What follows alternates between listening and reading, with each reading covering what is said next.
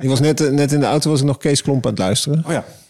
Die was denk ik van de zomer, heb je die ook opgenomen Ja. of niet? Ja. Het is misschien wel interessant om, eh, eh, want dit is wat wij noemen een, eh, een rollende start. Wat, wat, wat vond je van die podcast in de zin van eh, de ernst die Kees daar ervaart?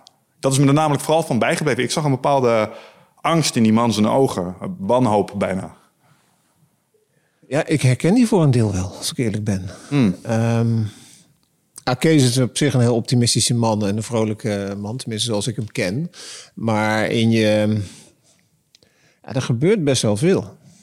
En, ehm, en jullie waren in die podcast heel erg... Ik heb hem niet helemaal afgeluisterd, want toen moest ik weer bellen. Maar ehm, jullie waren heel erg aan het zoeken hè, van, van oké, maar hoe, hoe kan dat dan? Hoe kunnen we dan anders... Hoe kan het systeem er dan anders uitzien? En waar moeten we dan beginnen? En, en, en of moet, het maar, moet je die collapse maar krijgen? En dat vond jij dan volgens mij niet erg. En dan hoe, hoe dan wel? Hè? Ja, en dat is natuurlijk wel waar, waar we zitten. En dat is af en toe best wel... ehm, ehm, nou, ook wel angstwekkend, denk ik. Ja. Ja, wat de reden dat ik eh, Kees Klomp en misschien hopelijk aan het eind van dit gesprek ook jou eh, eens wilde spreken, is omdat. Kijk, ik geloof dat het echt precair is. En ik geloof dat we onszelf flink in de nesten hebben gewerkt. Maar ik geloof ook in de slagkracht en de eh, innovativiteit van de menselijke geest. En ons vermogen om nou, soms ter elfde uren nog eh, verrassend uit de hoek te komen. Ehm, en ik dacht, ja, er wordt wel heel erg ingezoomd op eh, alle negatieve aspecten die er aan kleven. Maar laten we vooral ook eens kijken naar de dingen die wel goed gaan. Of hoopvolle initiatieven. Want zodra alle hoop er is en we framen het als een soort apocalyps, dan zijn we verdoemd. Ja. Dus, dus ik probeer ook beduidend naar lichtpuntjes te kijken aan, aan Helemaal de stip van de horizon. Dus eh, zodoende. Ja. Helemaal eens. Maar het is, het is zo'n lastige balans. ja, ik kan me voorstellen. In, in alles. Eh, ik werk bij Triodos ook omdat we daar proberen het goede te doen. Om te laten Ja. zien dat dingen wel kunnen. En daar haal je de inspiratie vandaan en daar, daar, daar gebeuren dingen. Ehm, maar vervolgens komen die ondernemers naar je toe en zeggen... ja, het is ook allemaal wel lastig. Ja, ja nee, dat- dat 100%. dus dat is, blijft de hele tijd een dilemma. En ook als je, als, als je bezig bent met onderzoek of met of, of de, de- het akkoord van eh, biodiversiteit gisteren. Ben die tekst aan het lezen. Ik denk, wat staat er nou eigenlijk? Ga- gaat, dit, gaat dit nou echt gebeuren? Ja. Nou, er is geen enkel eh, afdwingmechanisme om het, eh, geen enkele implementatieagenda hoe we dingen gaan doen. Ja, Nee. dan word je cynisch. Maar je wil niet cynisch worden. Ja, nou, dat is een van de redenen waarom ik jou ook heb uitgenodigd. Want ik volg jou op onder LinkedIn. Eh, je bent, laten we eens even eh, vertellen aan de mensen die luisteren wie hier eigenlijk eh, zit. Dat is misschien een goed begin. Ehm, tegenover mij zit Hans Tegenman. En jij bent onder andere Chief Economist bij de Triodos Bank. Group Director of Impact and Economics. Maar ook columnist bij het Financieel Dagblad. En wat ik zo tof vind aan jou, is dat jij ehm, geen blad voor de mond neemt. Als het gaat om allerlei eh ogenschijnlijk goed bedoelde initiatieven. Maar daar prik je gewoon doorheen. Zo van, ja, leuk dat, net zoals je nu doet. Le- Leuk dat eh, 30% van de wereld beschermen, tof. Maar hoe gaan we het afdwingen? Dus leuk dat we het zeggen, maar hoe gaan we het doen? En daar ben je zeer kritisch op. Dus dat was voor mij ook een reden om eens met jou te praten. Want je zit op een positie dat je er wel degelijk invloed op hebt. Denk ik. Eh, Hoop Tenminste, ik. vanuit ja, Ja. Is, is de hoop. dus, dus vandaar. Ehm, maar laten we beginnen bij eh, de Triodos. Want dat lijkt me ook een organisatie waar je niet zomaar voor gaat werken. Dus je had, je had waarschijnlijk een behoefte om hier iets in te doen. Waar kwam dat vandaan? Ja, nou, dat, dat is de weg die ik zelf heb afgelegd. Ehm, ik ben een econoom. Ben altijd, eh, en ik wilde eigenlijk ook altijd wel de wereld een beetje veranderen. Mijn eerste baan was bij de, bij de vakbond.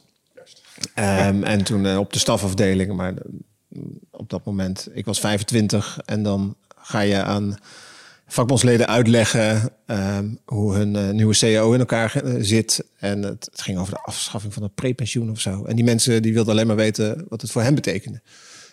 50 plus garantieregeling. Oké, nou, bier voor ons. Ehm, dus ik kwam erachter dat de vakbond eigenlijk best wel conservatief is. In de zin, daar ga je die wereld niet mee veranderen. Daar ga je belangen behartigen, wat natuurlijk ook een vakbond is. En toen ben ik bij het Centraal Planbureau gaan werken. Daarna bij, eh, bij Rabo.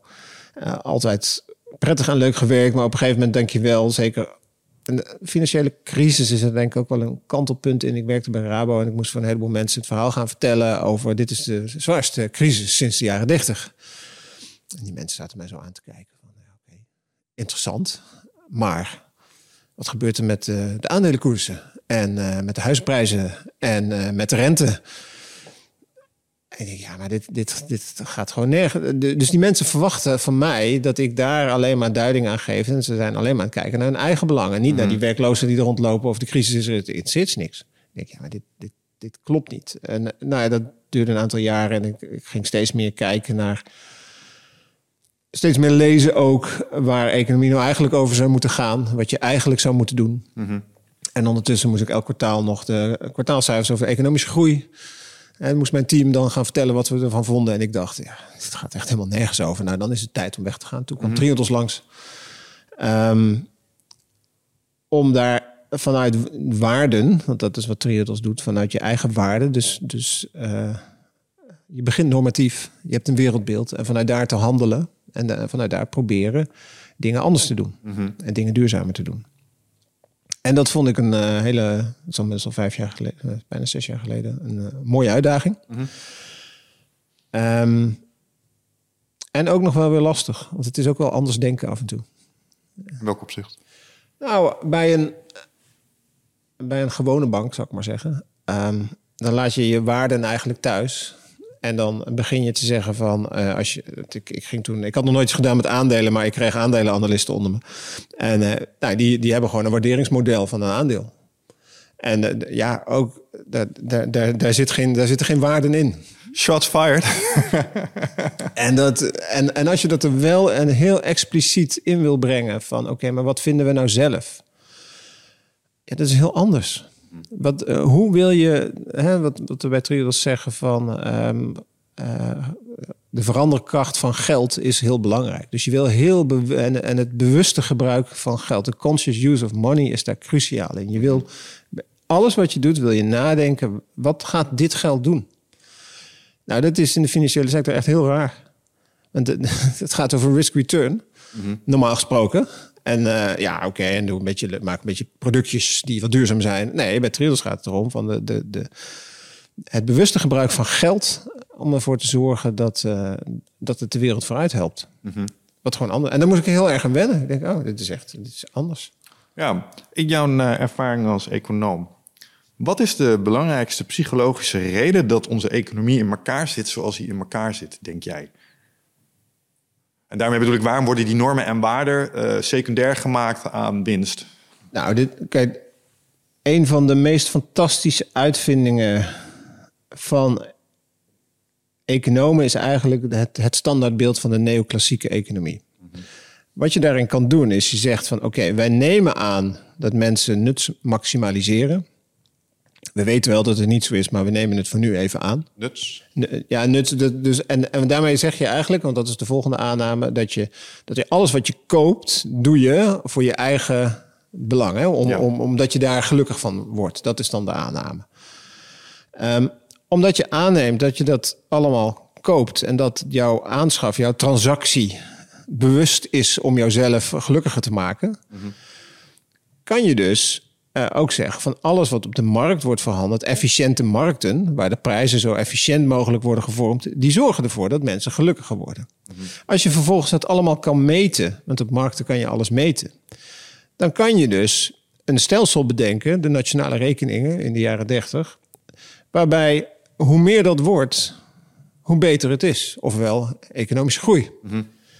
En als iedereen winst maximaliseert en het geluk maximaliseert door dingen te kopen, dan heb je helemaal geen last meer van die moeilijke dingen als normen en waarden. Want dan zie, kan je dat observeren op de markt. Dan hoeven we daar geen discussie meer over te, ne- over te hebben. En economen worden dan loodgieters, want die hoeven dan alleen maar te bedenken hoe je die markten zo goed mogelijk kan laten werken.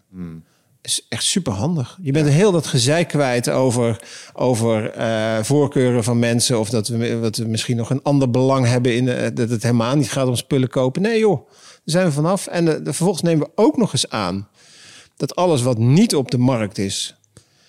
dat, het, dat, dat zijn externaliteiten. Hè? Dus de vervuiling en. eh, dan nemen we gewoon aan dat die er niet zijn. En als ze er wel zijn, dan zeggen we ja, dat moeten we oplossen. Dat kan dan wel niet, maar dat nemen we aan. Dat, dat, dat, hè, dat is gewoon de agenda. Dat moet gebeuren.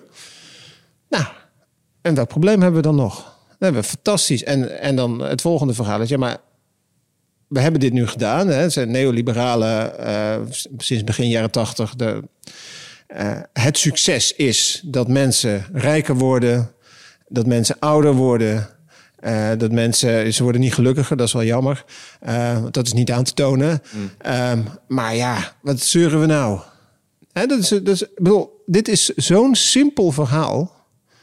Als je even dat, je, je gaat natuurlijk niet benadrukken dat je bepaalde dingen aanneemt, maar je zegt van dit is zo. Mhm. Dan heb je een super simpel verhaal en zeg van ja jongens, maar dit is gewoon waar. En kijk eens, kijk eens naar de buitenwereld. Kijk eens naar, naar armoede in de wereld zelfs, afgenomen. De laatste, ja, de laatste twee jaar gaat het wat minder, maar daarvoor dalende lijn.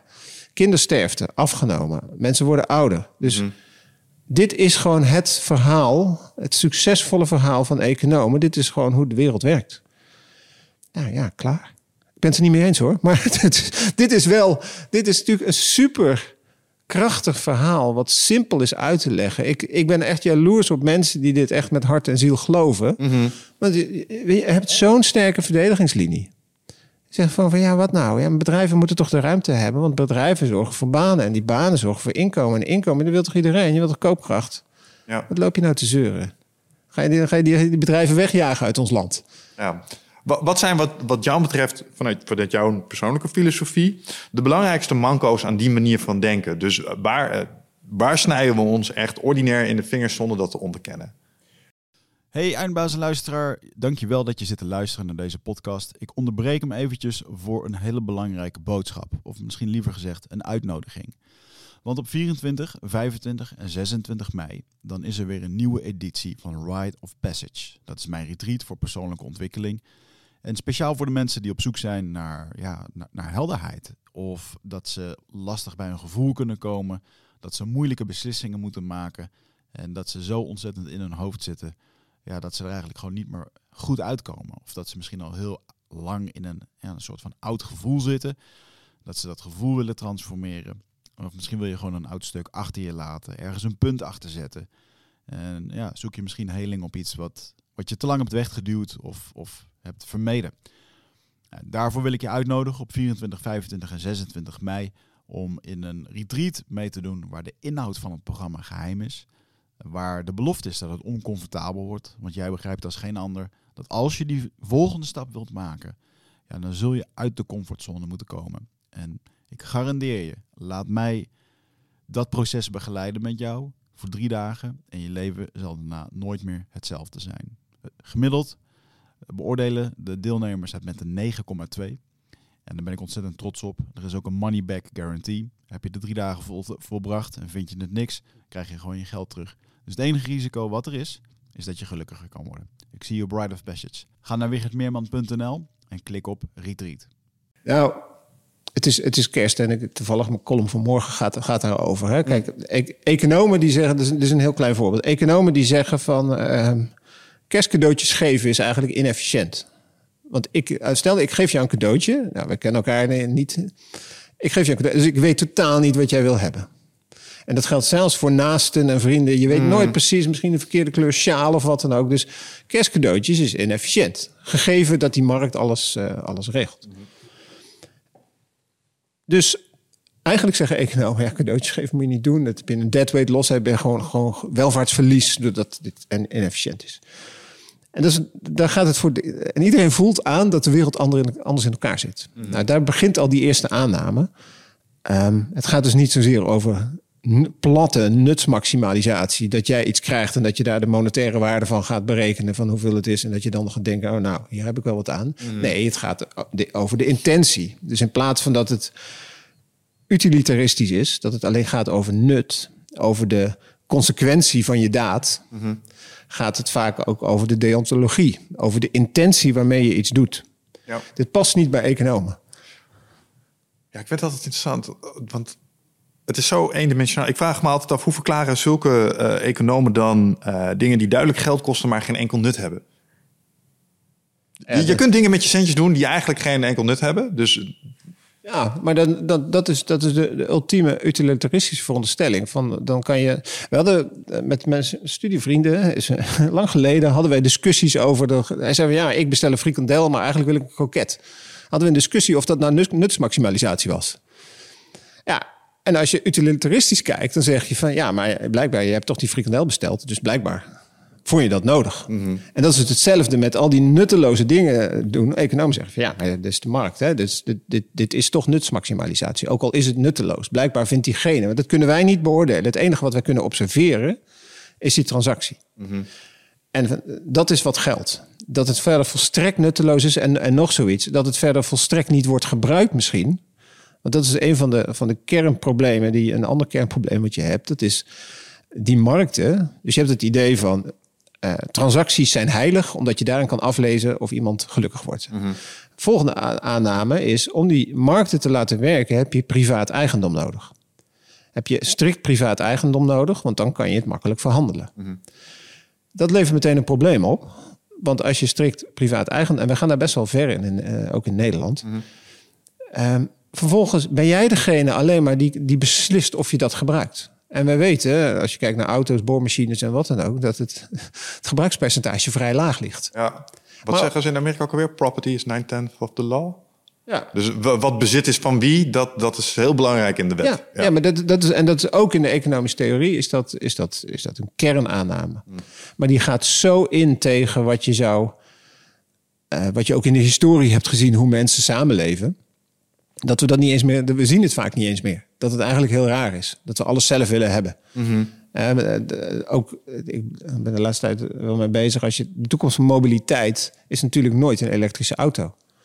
De, de toekomst van mobiliteit moet zijn delen. Dus dat gaat, maar, maar omdat wij aan het private eigendom zo gehecht zijn, is een eerste, instap, eerste stap wellicht een, een elektrische auto. Maar dat is nooit de laatste stap, want het is volkomen inefficiënt. Mm dus, dus dit is een van de, van de grote problemen. En een ander, er zijn er meer hoor, maar een ander groot probleem, en daar raakte ik al even aan, is het feit dat we aannemen dat die markten goed werken. Maar die werken natuurlijk helemaal niet goed. We hebben machtsposities van grote bedrijven die ervoor zorgen dat we allemaal spullen krijgen die we misschien niet eens willen of die te duur zijn, waardoor mm. eh, ongelijkheid alleen maar toeneemt. We hebben die externaliteiten, dus dingen die niet beprijsd worden op de markten, maar die wel degelijk onze onze samenleving vernietigen. Uh, waar geen oplossing voor komt. Of maar heel schortvoetend.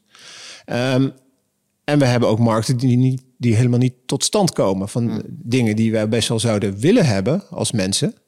Maar waarbij het niet lukt om die op een efficiënte manier voor elkaar te krijgen. En dan kijk je naar de overheid. En dan zeggen de, de, de ouderwetse neo-liberalen uh, zeggen van ja, maar die overheid die doet het nog slechter. Want die is volkomen inefficiënt. Dus je kan beter een inefficiënte markt hebben dan een inefficiënte overheid waar mhm. geen enkel bewijs voor is. Maar ja, zo zorgen we er wel voor dat misschien een deel van die welvaart die je zou kunnen krijgen door het op een andere manier te produceren. Dus door of de overheid dingen te laten doen, maar daartussen ligt dingen gewoon ouderwets samen doen, mhm. samenwerken en zo. Dat daar geen ruimte meer voor is, omdat die marktwerking en dat idee van de markt lost het op, de rest gewoon helemaal verdrongen heeft. Ja, als ik daar zo, als ik je dat hoor zeggen, dan denk ik bijna, dan moet ik aan een pendule denken.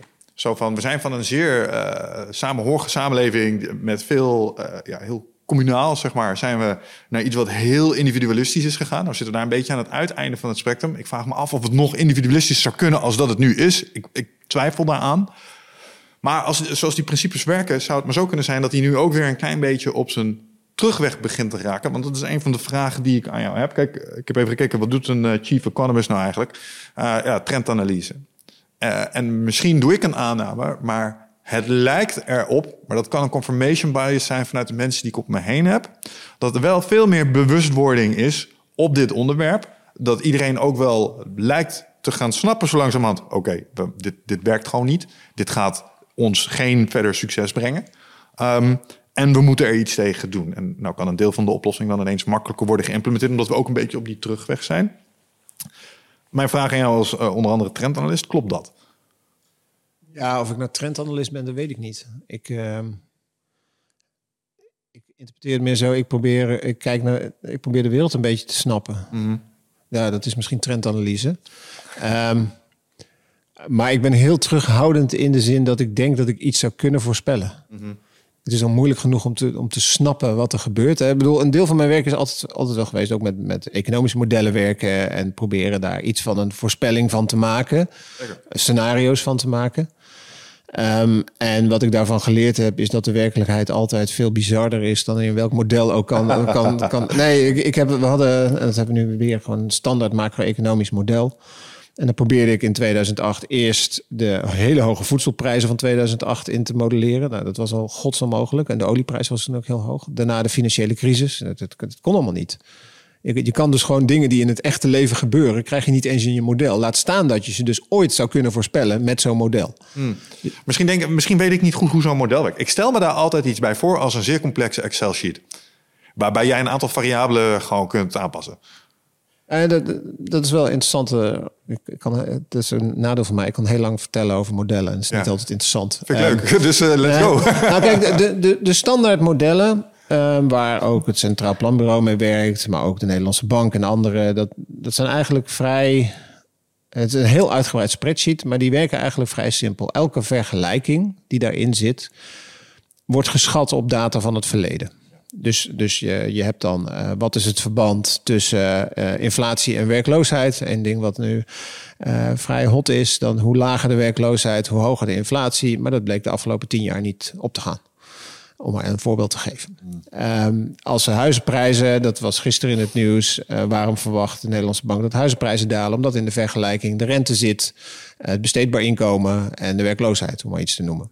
Nou, die rente is fors omhoog gegaan en met de vertraging werkt dat door in de huizenprijzen. Nou, dan zegt DNB op basis van hun model, de huizenprijzen dalen met 6%. Nou, als ik dat lees, denk ik van nou, dat komt wel uit je model, maar in de, de prijsvorming die werkt niet lineair, want hun modellen zijn, zijn lineair. En het zou dus heel goed kunnen dat er altijd een overshoot is. Die je niet kan. Dat hebben we in, uh, in de financiële crisis. Ging het heel lang goed met de huizenmarkt, of relatief goed. Bleef relatief, en op een gegeven moment zakt die onderuit. Dus er zitten allemaal niet lineaire effecten in, die niet helemaal te voorspellen zijn. Maar deze modellen die, die nemen eigenlijk aan dat de structuur van de economie exact hetzelfde blijft. Want ze zijn geschat op de verbanden in het verleden. Dus je kan dan niet zeggen van hé, hey, het gaat opeens anders werken, want dat zit er niet in. En dat, dus dat moet je eigenlijk exogeen, dus moet je van buitenaf opleggen aan zo'n model dat het anders gaat. Mhm.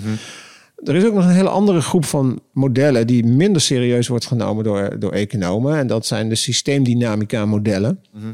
Zeg maar, dat begon met de Club van Rome, MIT, uh, mensen die daar het eerste World 3 model hadden gemaakt, systeemdynamica. Dus niet lineaire modellen die ook kunnen divergeren, die dus ook geen evenwicht hebben. Want het kenmerk van die economische modellen is dat je gewoon mooi op één evenwichtje uitkomt. Ja. Uh, deze modellen kennen soms geen evenwicht of de verschillende evenwichten. Um, en zijn vooral zijn ook niet geschikt om één voorspelling te maken, maar wel om verschillende scenario's van what if. Even voor, voor, mijn, voor mijn eigen begrip, wat is een evenwicht in een model? Uh, eigenlijk wat, wat economen uh, zeggen Um, een evenwicht in een model is de plek waar vraag en aanbod bij elkaar komen. En waarbij je ook uh, in macro-economische termen je volledige productiecapaciteit gebruikt. Juist. Um, en dat is de.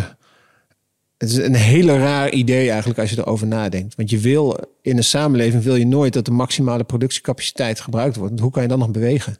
Mm -hmm hoe kan je dan nog iets anders gaan doen? Dat suggereert dat elke vierkante meter wordt ingezet ten bate van. Ja, van die, productie. Ja, ja, en, en nou, ja, als ondernemer weet je dat het echt helemaal niet handig is om altijd vol te zitten. Want wanneer ga je nadenken? Ja. En dat geldt ook voor een samenleving. Dus, dus dat standaard economische idee is heel wiskundig. Hè? Dat is ook de kracht van, eh, ook een kracht van het, het standaard economisch denken, is dat je het mooi in formules kan vatten. Dat je dan kan aantonen, oké, maar dit is het evenwicht. En als je daar, en dat is natuurlijk ook het succes van economisch beleid, zeker het Keynesiaanse beleid na de mhm. Tweede Wereldoorlog, van oké, we hebben een instrument, we hebben de cijfers, en we kunnen de samenleving verder helpen. En dat is natuurlijk ook echt gebeurd in de wederopbouw. Het is hartstikke goed.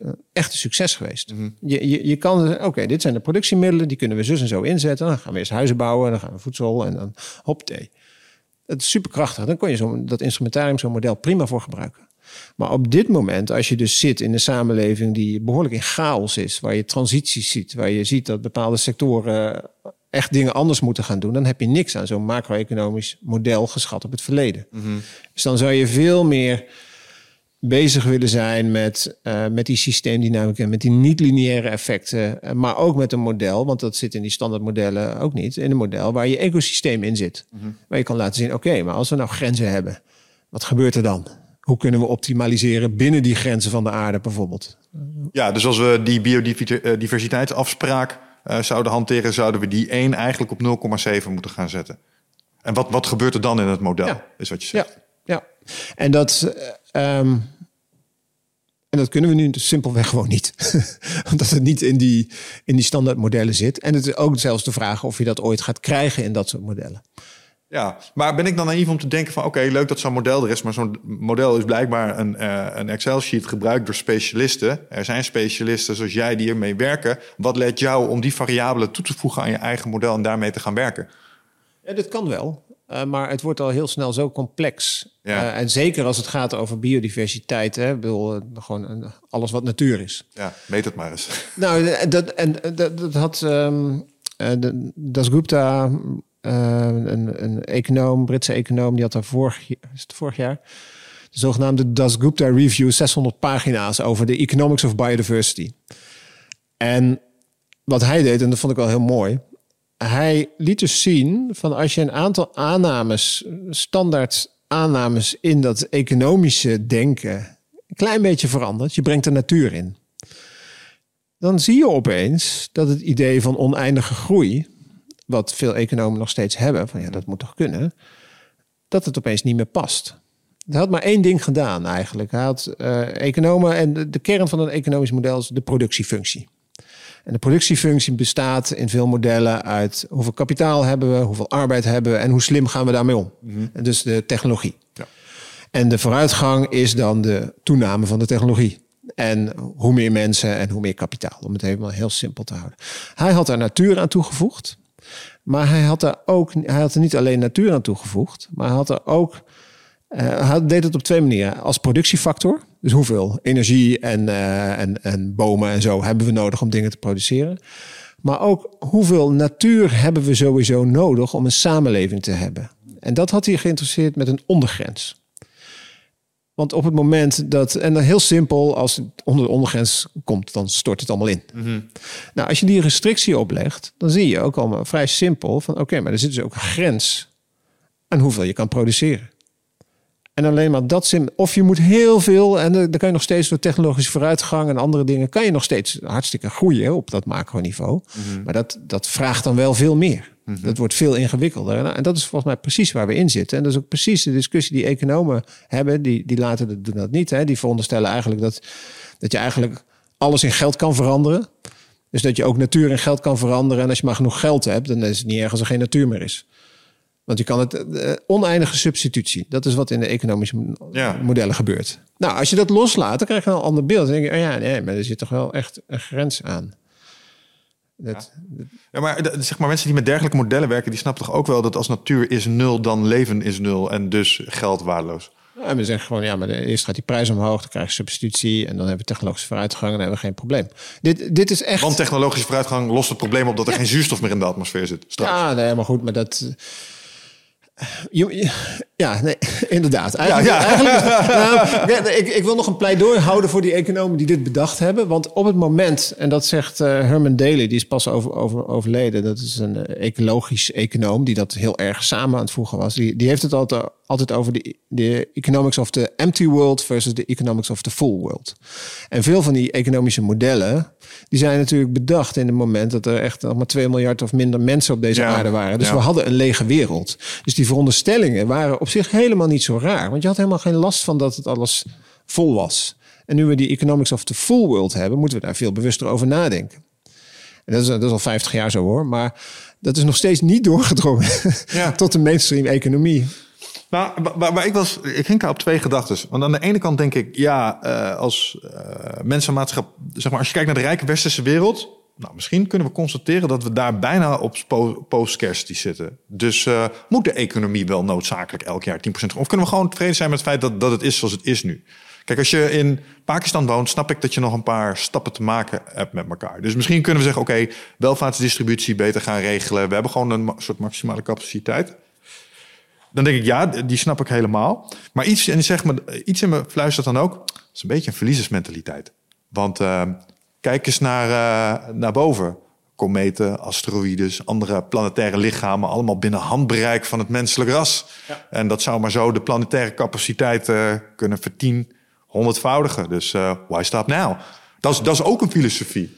Um, Absoluut. Hoe, hoe, kijk jij daarnaar? Ja, ik zit hier bijna elke dag in, midden in deze discussie. Um, en daar, daar, daar, zit nog iets tussen. Hè. Dus, dus, dus helemaal eens van mensen die het, uh, uh, waar ab, absolute armoede is, daar, daar heb je nog echt meer Juist. materiële groei nodig. Daar heb je gewoon inkomen nodig. Dat geldt niet voor het, voor het Westen. Maar toch geldt, en dat is een discussie die ik vaak heb, dat een economisch systeem is gebouwd op accumulatie, op steeds meer groei. Als je dat weghaalt, heb je waarschijnlijk een sociaal probleem. Want ons hele stelsel is gebouwd, winstmaximalisering. Nou, ik werk zelf in de financiële sector. Eigenlijk zit je daar ook. Hè, mm. Het toekomstig rendement is wat je gaat financieren, zeg maar. Dus je verwacht daar overal groei. Um, overheid, belastinginkomsten om de zorg te betalen zijn gebaseerd op inkomens. En die kunnen alleen maar toenemen als die inkomens toenemen. Dus die inkomens moeten toenemen. Omdat die inkomens toenemen, moeten die winsten weer toenemen om die inkomens te kunnen betalen. Juist. Dus er, er zitten allemaal cycli in het standaard economisch proces die, die, die groei dwang betekenen.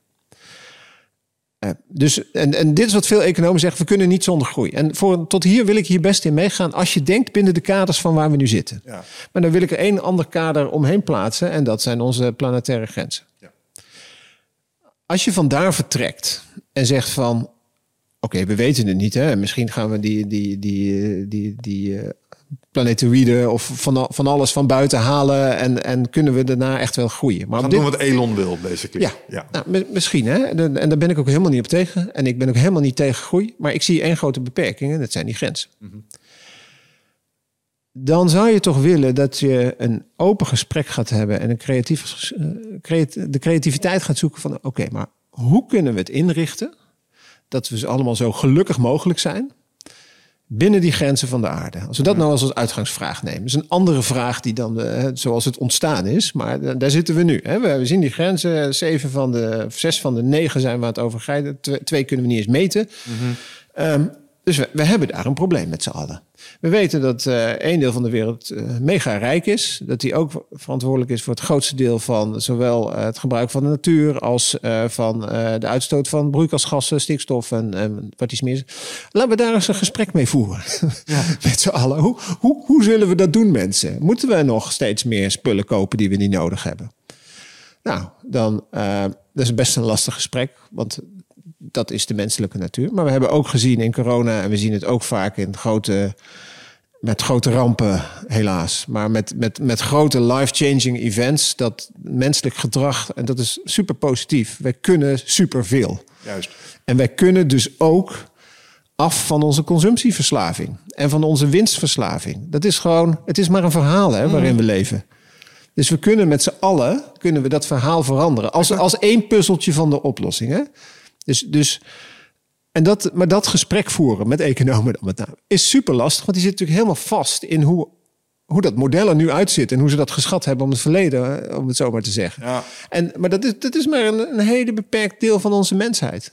We hebben, we hebben tijden gehad dat we als samenlevingen een, een, weet ik veel, een wortel hadden als, als statussymbool. En, of, of, hè, of, of andere dingen waar we status aan ontlenen die niet materieel waren. Ja, ik heb een... Uh interview gedaan met een meneer Gert Status, een evolutionair psycholoog. En de conclusie daar was eigenlijk, als we deze hele uh, uh, deze olifant willen laten keren, dan moeten we, moeten we zorgen dat uh, um, zeg maar een, een sustainable, bewuste manier van leven uh, je punten oplevert in het seksuele selectieproces. Ja. Dat is bezig. Dus in plaats van de dikke bak, moet het nou een zo ecologisch mogelijke bak zijn. En dan denken ze, ah, oh, hij denkt mee. En uh, nou zijn je kansen vergroot om, uh, ja om seks te hebben. En, en dan verandert de hele menselijke maatschappij, zei hij.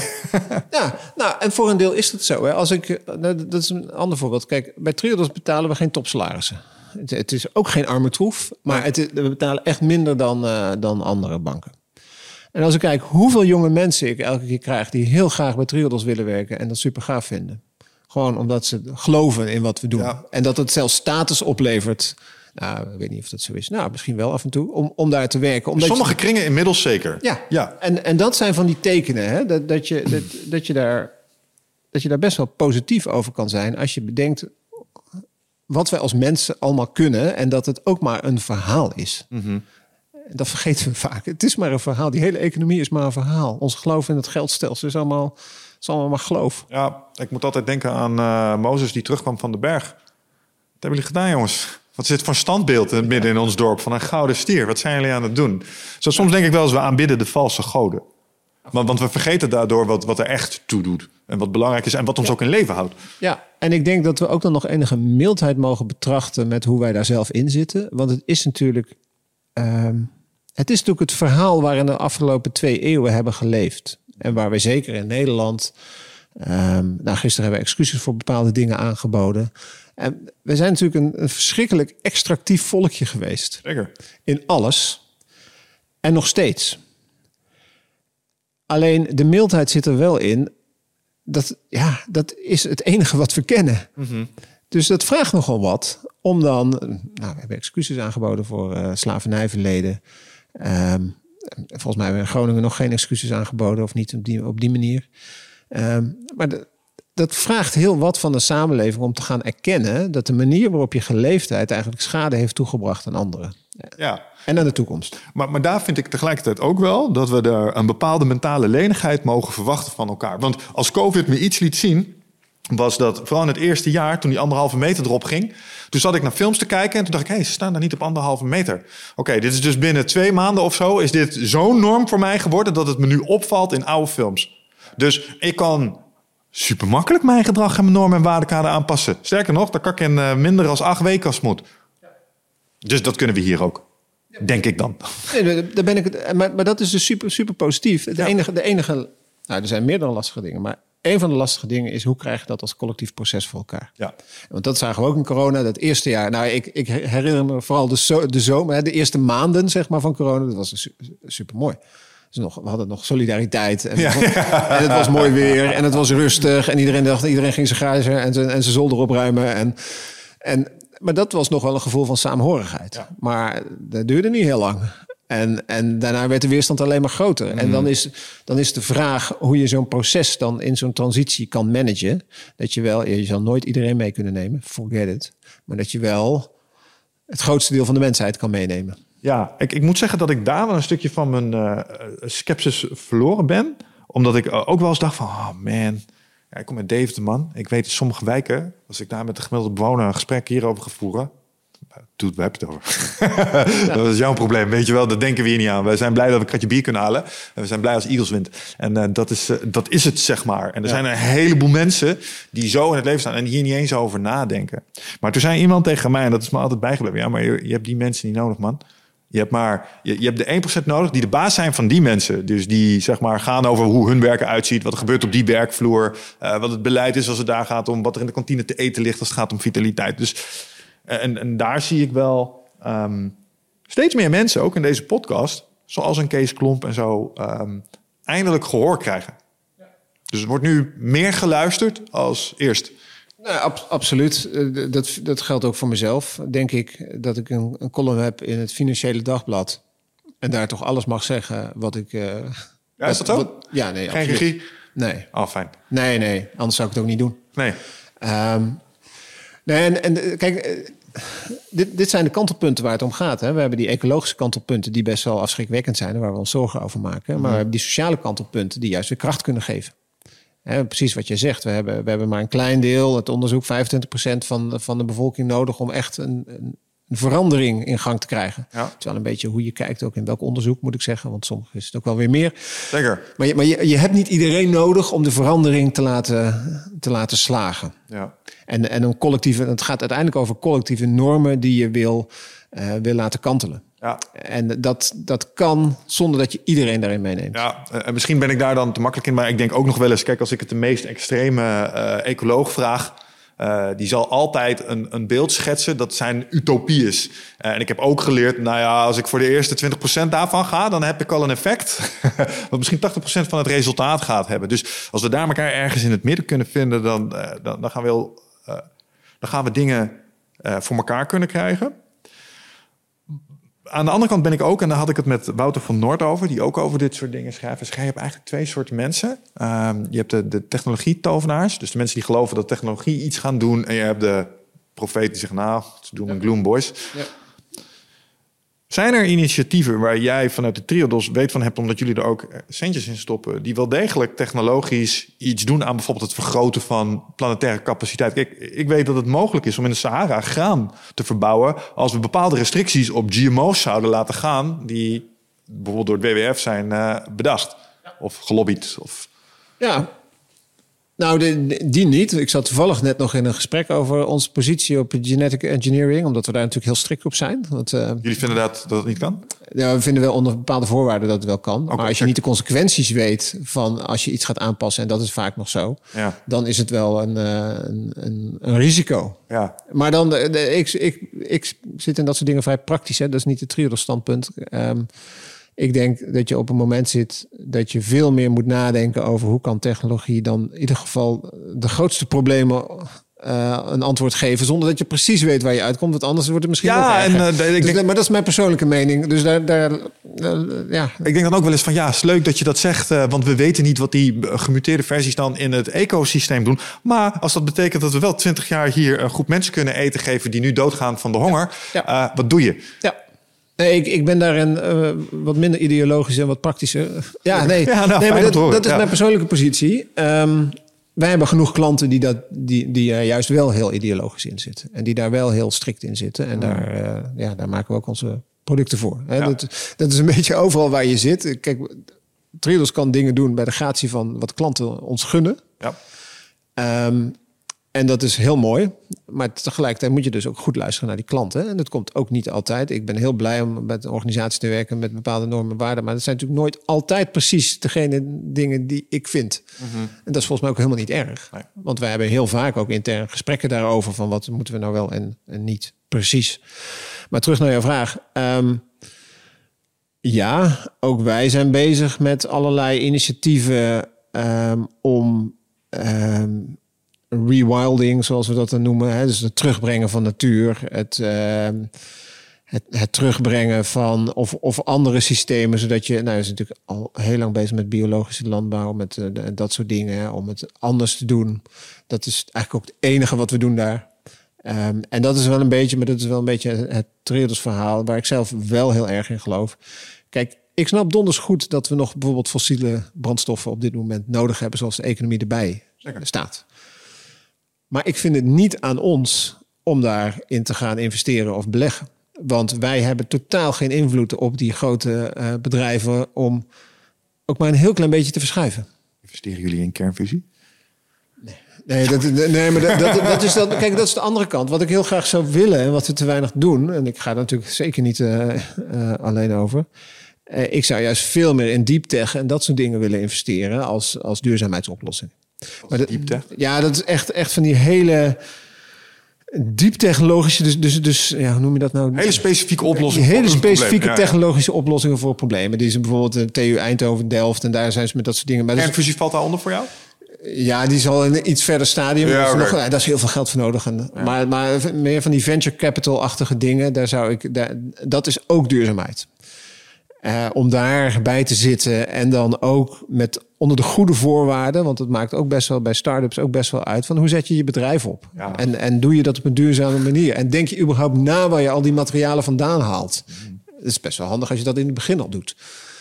Dus eh, dat vind ik nog wel een terrein, daar doen we eigenlijk veel te weinig in. Maar, maar daar zitten de oplossingen hè, aan de positieve kant. Ehm, met natuur, hè, dus het gaat nu een heleboel in de financiële sector over nature-based solutions. Hè, dus van hoe kan je, maar dat heeft een andere reden. Dus dat iedereen heeft nu beloofd dat de uitstoot van broeikasgassen naar netto nul gaat. Dus iedereen is bezig met die netto, zeg maar. Ja. En dat, eh, de- ik weet niet of ik dat allemaal goed vind. Een hele grote kans op greenwashing. Dat is Ja, één ding.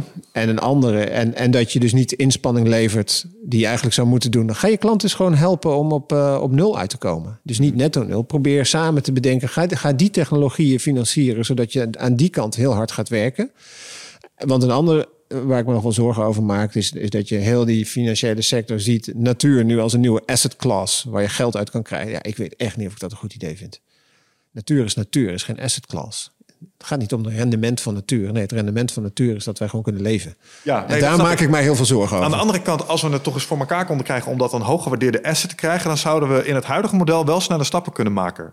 Zegt de pragmatist in mij dan. Ja, nou, ik, ik- eens. Ik loop daar ook in, in, te, in te, weet ik het ook altijd niet.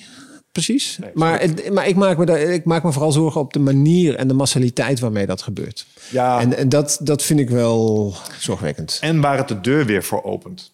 Want, want dat zal weer mensen aantrekken eh, met een bepaald eh, karakterprofiel waar het winstoogmerken weer in zit. En dan ga je weer allerlei ongelukkige keuzes krijgen die een ecoloog en iemand met een ware passie voor het stukje grond niet had gemaakt. Nee, want dat is precies het probleem. Ja. Want, want eh, de natuurherstel kost ook gewoon geld. En je moet dat eh, met liefde en zorg doen. En dat is iets anders dan bomen zo snel mogelijk laten groeien. Zodat je de meeste, meeste CO2 afvangt en dan het hoogste rendement gaat behalen. Sterker nog, ik kan het nu uit ervaring vertellen, want eh, je, je hebt gezien waar we hier zitten. Ik heb hier zelf bomen in de grond gestopt deze zomer. Ik heb ze zelf water gegeven. Je kan niet zomaar een paar bomen ergens neerzetten en die gaan wel groeien. Daar moeten mensen zich druk om maken. En die kosten ook centjes. Ja. Het materiaal wat je het nodig hebt om die dingen... Ja, maar ik, ik zei al eerder, zo, werken markten niet. Nee. Merk- markten werken voor efficiëntie.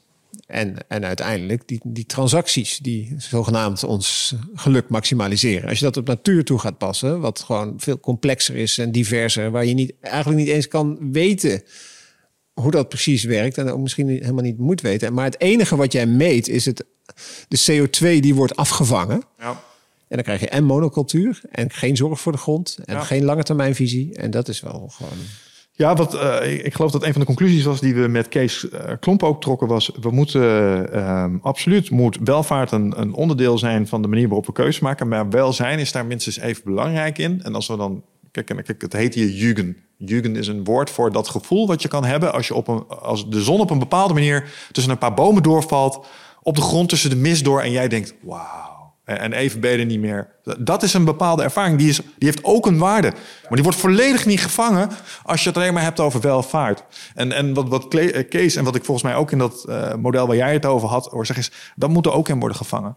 De, dus de, de, de, de subjectieve ervaring van in groen kunnen zijn, zou bijna een recht moeten zijn, denk ik. Ja, de, de- er, is, er zijn inmiddels al boeken volgeschreven ook over alternatieven voor, voor eh, ja, welvaart, brede welvaart, wat het dan ook eh, zou moeten zijn. En daar zitten ook weer hele scholen in van moet je het dan kunnen meten? Of moet je niet gewoon aan mensen vragen hoe het met, met ze gaat? Ja. Is dat niet het, eh, het kompas wat je zou moeten eh, meenemen? Maar weet je dan wel wat het voor de toekomstige generatie... want die kan je het niet vragen. Hoe, hoe vang je dat dan weer? Hè? Dus er er is een heleboel over geschreven en gedaan.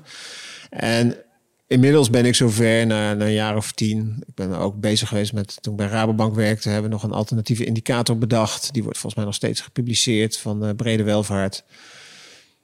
Uiteindelijk zijn dat de schijnoplossingen. Hoe je dingen meet. Het gaat om het paradigma waar je in zit. Mhm. En natuurlijk helpt het als je een alternatief hebt van, van dat je iets anders meet of iets anders laat zien, helpt om een paradigmaverschuiving in gang te zetten. Ja. Maar alleen als het serieus wordt genomen. Ja. En we hebben inmiddels nou zoveel alternatieven en we kunnen van alles meten dat ik niet meer geloof in nog een extra alternatief voor, eh, voor economische groei. Het gaat nu over die paradigmaverschuiving. Ja, maar eh, ik denk dat, kijk, ehm, als het gemeten wordt, wordt het gemanaged. Zo simpel is het ook. Dus eh, ik denk wel dat er een aantal indicatoren af kunnen. En ik denk dat er een aantal indicatoren bij moeten waar we wel naar zouden moeten kijken. Ik vergeet altijd de naam van deze meneer, maar ik heb hier een professor gelukskunde in de studio gehad. En, en die vertelde mij: hé hey man, het aantal geluksknikkers dat jij krijgt na 60k eh, is nul. Ja, Ruud Veenhoven, denk ik. Dat is hem. Ja, ja.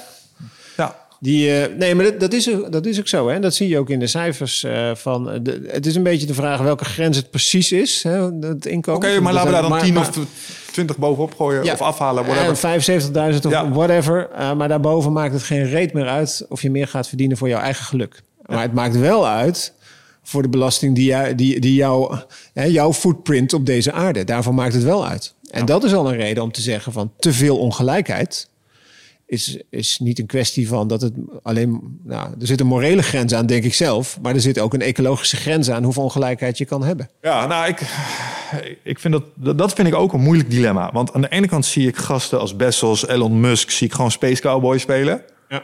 Ja, op een wereld waar dat schaars is. Aan de, andere kant, aan de ene kant bewonder ik dat. Good on you guys. Weet je wel, je bent zo hoog geklommen in die boom als je kon als aapje. Kan ik niet anders dan op een bepaalde manier ook wel bewonderen. Maar aan de andere kant, de situatie die je nu even etaleert, dat kan niet zo zijn, toch? Uh, uh, maar moeten we dan als een soort communist zeggen... nou ja, zodra je boven de 1 miljard zit... moet je verplicht de rest weggeven?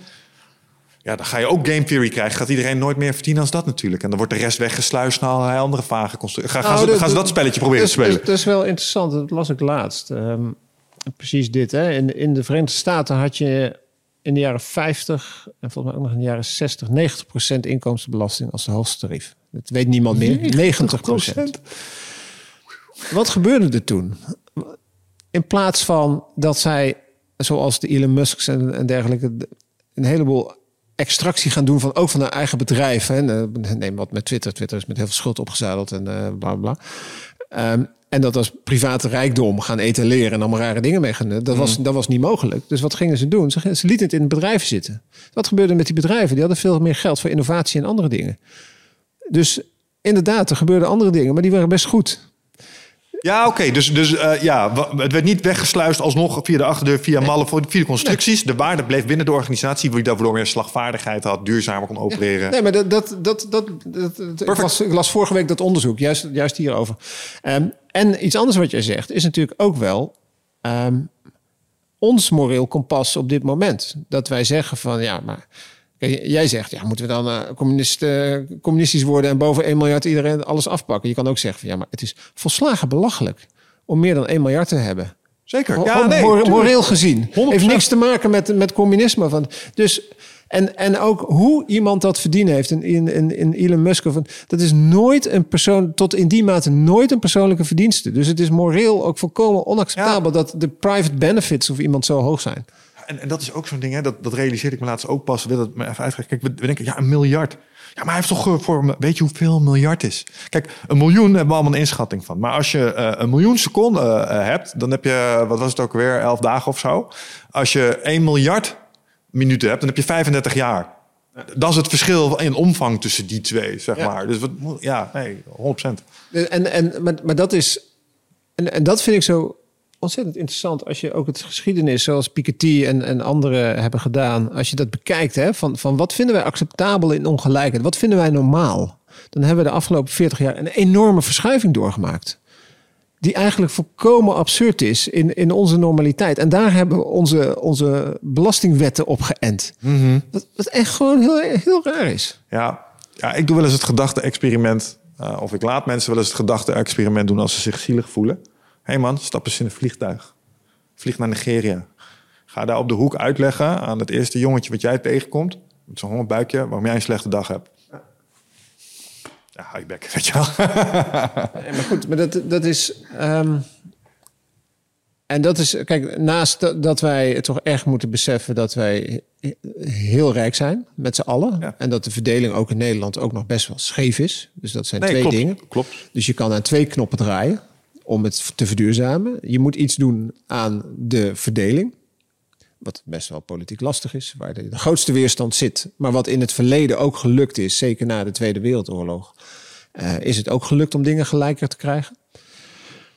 En je moet het, het normaal van consumentisme, moet je op de ene, dus gedragsverandering, moet je op de een of andere manier voor elkaar krijgen. Ja. Ik heb hier een meneer in de studio gehad, Chi. En uh, Chi zei dat uh, als het gaat over armoede in Nederland, dat er, best, dat er bijna nog een miljoen mensen onder de armoedegrens wonen in Nederland. En, en wat het grootste probleem daarbij is, ook als het gaat om de sociale impact die dat heeft, is dat die zijn aangetast in een gevoel van waardigheid. En, en als je aangetast bent in je gevoel van waardigheid, wordt sociale cohesie en afzetten tegen overheid en meewerken wordt ineens problematisch. Dus hij zegt, ja, als je een land wil laten meebewegen, zul je als eerste moeten gaan werken aan die verdeling. Want als er iemand in het spelletje meedoet die het gevoel heeft dat er wordt vals gespeeld tegen hem, die gaat het spel lopen saboteren. En dat is een beetje wat hij nu schetst, wat je in die lagere sociale, ja, economische regionen tegenkomt. Ja, maar dat, dat, dat is zo. En ik, ik hoorde Rutte gisteren iets daarover zeggen. Ik denk dat niemand het is opgevallen. Ja, of misschien wel. Maar hij, hij zei, hè, het ging over excuses voor de slavernij. Hm. Maar hij zei, eh, de vlakte, iedereen die kan bijdragen, heeft een plek in Nederland. Dan denk ik, hoezo iedereen die bij kan dragen? Iedereen die hier is, heeft een plek. En mensen die niet kunnen bijdragen in de zin dat ze geen baan kunnen hebben. Want eigenlijk wat hij, wat hij in die ene zin deed, was weer een, deel van de mensen uitsluiten. Ja. Precies die mensen die jij net beschrijft. Die, die niet die het lastig vinden om te werken, omdat ze een vlekje hebben, omdat ze. on- veel mensen die hebben gewoon ongeluk gehad, gewoon pech gehad in hun leven ergens. Zeker. Zonder een, zonder een reden. Sommige mensen komen in een auto-ongeluk en hebben daarna de rest van hun leven chronische pijn. Precies.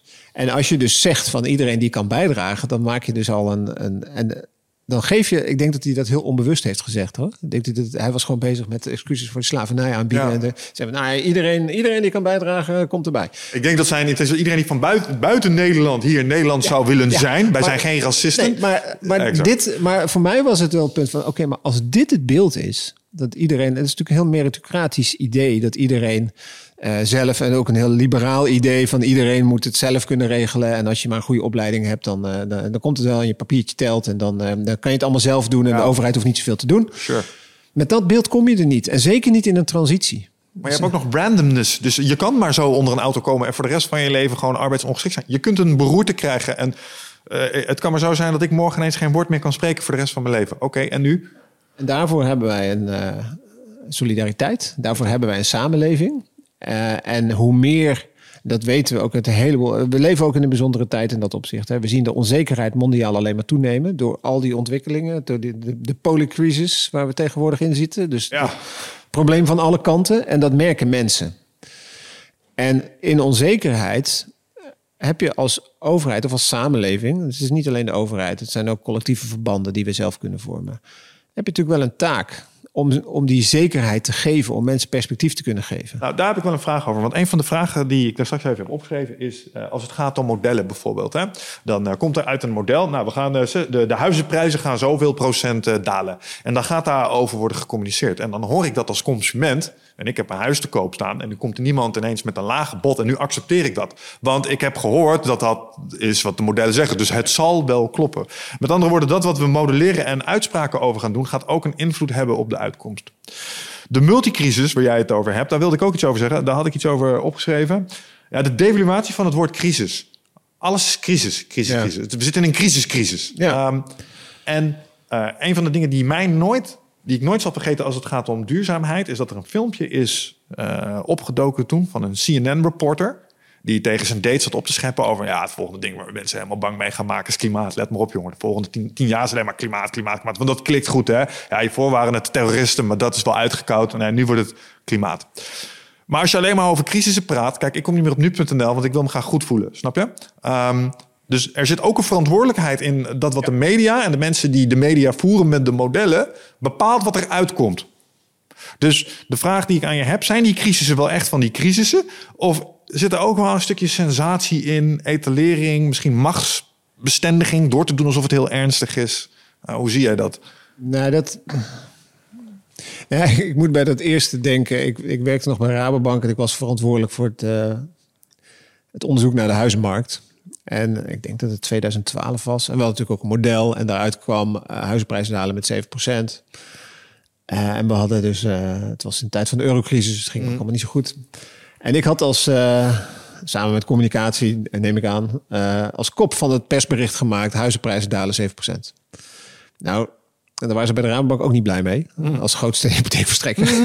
dus, dus ik heb behoorlijk op mijn flikker gekregen toen. Maar ik dacht zelf, ja, maar ik geloof dit echt. Ja. Dat het zo. En, en dit is een van de weinige voorspellingen die ook echt, echt is uitgekomen.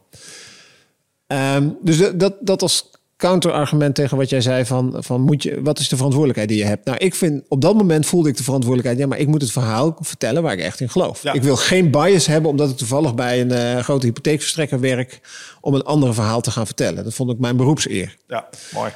Um, en zo zit ik er nog steeds in. Dat um, het werk doe je naar eer en geweten, maar je weet altijd, je bent biased. Hè? Als je bij een waardegedreven bank werkt, dan heb je die waarde van de bank en dan vind je duurzaamheid heel erg belangrijk. En dan ja. maak je daar meer zorgen over, wellicht dan een gemiddelde Nederlander, of je leest er meer over. En ik denk dat, dat eigenlijk het eerlijke verhaal is als het gaat over onderzoekers, en daar is ook, daar is ook wel onderzoek naar gedaan, dat de bias zit al in de onderwerpen die ze kiezen. Daar hebben ze waarschijnlijk iets mee, een affiniteit mee. En wellicht ook al een mening over. Dus echt objectief onderzoek is er bijna niet. Dat maakt het super complex. Dus het enige wat je dan kan doen is zorgen dat je, dat je veel verschillende dingen leest, veel verschillende invalshoeken. Dat, dat je, nou, ik ben tegenwoordig van Twitter afgegaan, ik was er helemaal mee klaar. is beter voor de mentale gezondheid. Nou, maar ik, ik, ik volgde daar wel allemaal mensen met wie ik het volstrekt niet eens was. Je, je moet gevoed worden door andere, andere inzichten, door andere uitgangspunten, door andere meningen. Ja, het zijn vaak geen, uh, geen onderzoeken, maar meningen. Ja. Dus, dus ik vind de verantwoordelijkheid van onderzoekers om proberen zo zorgvuldig mogelijk een soort de, de uitkomsten van een onderzoek te presenteren. En zo genuanceerd mogelijk ook. Mm -hmm. Andere vraag die je had van hebben we last van crisisinflatie? Um, die is best lastig in een moment te beantwoorden. Ik heb zelf het gevoel, als ik alles naast elkaar leg en ook naar het verleden kijk, dat dit wel een moment is, vergelijking met laat ik zeggen, de laatste 40, 50 jaar, dat er wel een, een, cumulatie van problemen zitten. Um, wat nieuw is, is uh, de klimaatcrisis en de biodiversiteitscrisis op, op de mondiale schaal. Dat hebben we nog nooit zo gehad, dus dat is nieuw. Um, als we kijken naar de sociale kant, dan denk ik dat we af en toe wel dingen overdrijven in de zin van crisis. Mm -hmm. um, niet als het gaat over onbestuurbaarheid, maar wel over hoe het gaat met de gemiddelde Nederlander. Ik zou die uit elkaar willen trekken. Ik denk mm -hmm. dat we het gemiddelde eigenlijk best wel rijk en, en daar hadden we het al eerder over. En, en, en met best wel goede voorzieningen. Ja, de treinen rijden nu wat minder en we staan wat, nog wat langer in de file. Maar oké. Okay. Welvaartsproblemen. Eerste wereldproblemen. Ja, nou dat vind, dat vind ik wel. Ik, de onbestuurbaarheid van Nederland wordt wel een groot probleem. Dat het echt lastiger is. Dat die versnippering zorgt voor onbestuurbaarheid. En dan hebben we nog het, het economisch-financiële stelsel. En laat ik zeggen, het financiële stelsel.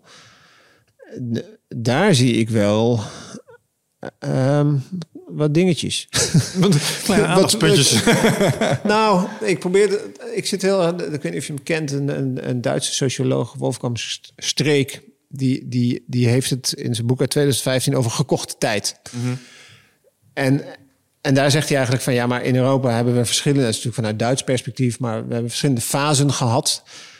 Um, en telkens was de oplossing, we lossen uh, de problemen nu niet op, maar we schuiven ze vooruit. Ja, goede um, strategie altijd. En, en, en dat zien we in het financieel stelsel cumuleren. In, we hebben de, ook dit jaar weer de hoogste mondiale schuld ook. Dus de schuldposities van overheden zijn alleen maar verslechterd, maar ook van veel bedrijven en van veel huishoudens. Nou, in Nederland is net anders, de hypotheekschuld is omlaag, maar gemiddeld genomen is die schuld ballon alleen maar verder opgeblazen. Dat kon omdat die rente zo laag was. En omdat ook de, de huizenprijzen en andere asset classes in, in waarde stegen. Dus dan kun je zeggen, ja, maar er staat ook heel veel bezit tegenover. Ja, dus uh, eigenlijk was het, je hoeft weinig te betalen voor geld, dus neem maar lekker veel geld. Ja, en, ja. Want, want dat, dat bezit wordt ook meer waard. En juist, en, en dat is een, een heel klassiek economisch of financieel uh, uh, idee dat door die, door die, waarde, die waardestijging van die asset classes neemt die schuldenberg nog harder toe. Doordat de, de mensen meer kunnen lenen, neemt die waarde weer toe en zo staan. En, en ook klassiek is dat van die uh, balans natuurlijk alleen maar de, de, de eigendommen in waarde afnemen. Want die schuld blijft staan. Ja. Nou, en daar zitten we nu een beetje aan het begin. Met een rente die veel hoger is dan we eerst hadden verwacht. Maar waarom zijn alle bezittingen die je koopt met dat geleende geld per definitie minder waard? Want mijn huis is alleen maar meer waard geworden over de loop der tijd. Ja, nu, nu nog wel. Ja. En nee, kijk, en de, maar dat is voor economen echt super lastig uh, in huizenmarkttermen. Um, je, je, ziet dat het krap is, de, de huizenmarkt. Er is gewoon te weinig gebouwd. Dus mm. je zou zeggen, in een normale markt, vraag en aanbod. Als er te weinig aanbod is, nou, dan wordt het meer waard bij gegeven vraag. Ja. Maar zo werkt het niet. Want uh, die vraag is niet een gegeven die, die vraag wordt bepaald door de, de, hoogte van de hypotheekrente in belangrijke mate, door leennormen, ja. maar, maar ook uh, doordat mensen dan besluiten om toch maar langer bij ouders te gaan wonen als uitvlucht. En waardoor die vraag heel anders kan uitpakken. En ook dat het. Het, het is ook geen, geen homogene markt. Hè. Al, alle huizen zijn anders. Ja. Het is een hele heterogene markt, waardoor je dus toch hele rare dingen kan Je krijgen. hebt een periferie, zo simpel is het gewoon. Kijk alleen naar de verschillen in huizenprijzen. Dat illustreert dat heel mooi. Dat wat je voor 350.000 euro aan de grens van Duitsland kan kopen... is een villa met twee garages. maar dan wil- Ga ermee naar Amsterdam en je zit op een kamer. Ja, nee, maar dat, maar dat, dat maakt het ook lastig. Hè? Ehm, maar de, het is ook geen gegeven dat het altijd weer omlaag gaat. Maar, maar nou ja, neem Bitcoin, neem andere. We hebben al wat dingetjes eh, gehad afgelopen jaar die ingestort zijn, waarvan we de economische effecten nog niet eens gezien hebben. Ja. Ja, fijn dat je, dat je Bitcoin even aanraakt. Want er zijn nog een aantal andere dingen die gaande zijn in dit speelveld waar jij ongetwijfeld een, eh, een mening over hebt. Crypto's zijn een groot vraagteken nog steeds voor mij. Ik ben een IT van origine. Ik ben echt een early adopter als het gaat om nieuwe technologie. Maar crypto's had ik vanaf dag één al zoiets van, I don't know man. wat, wat is jouw kijk op crypto's? Nou ja, die, kijk, ik denk dat je dat verhaal wel kent. Van, met, met de technologie van, ehm, van, van, van de, de ledger, van de blockchain. Ja, dat is prima. Hè, is om dingen in vast te leggen. Maar dat is, dat is niet zozeer een verdienmodel of zo. Dat is gewoon een technologie, maar daar moet je een verdienmodel op verzinnen. Ja. En als je dan kijkt wat, wat crypto's doen, ja, dat is ook niet een verdienmodel. Dat, dat, is, dat is gewoon een ruilmiddel. En, en, en die je kunstmatig schaars kan maken voor een deel. Ja. Vooral 3D-kaarten heel duur gemaakt. Ik ben een gamer. Videokaarten zijn niet meer te betalen, jongens. En bedankt. Nee, maar het, het, als je de, als je de, en dat, ja, jij zegt dat je er niks van begrijpt. Ik, ik heb altijd op het standpunt gestaan dat ik kijk als econoom naar. Hè, van wat is nou de functie van, van digitaal geld? Is dat nou anders dan een ander betaalmiddel? Ehm, heeft het andere kwaliteiten waardoor, eh, wa- waardoor dat interessant is? En ik kan het gewoon niet verzinnen. Wat ik zie is dat er, ehm, dat er geen toezicht op wordt gehouden.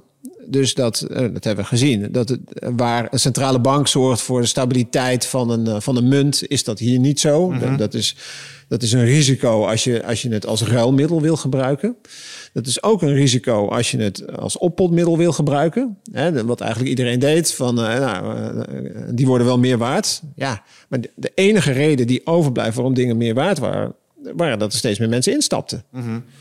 Nou, en als dat het verdienmodel is, dan is het natuurlijk helemaal niks. Nee. En dat is denk ik wat we de afgelopen tijd wel gezien hebben.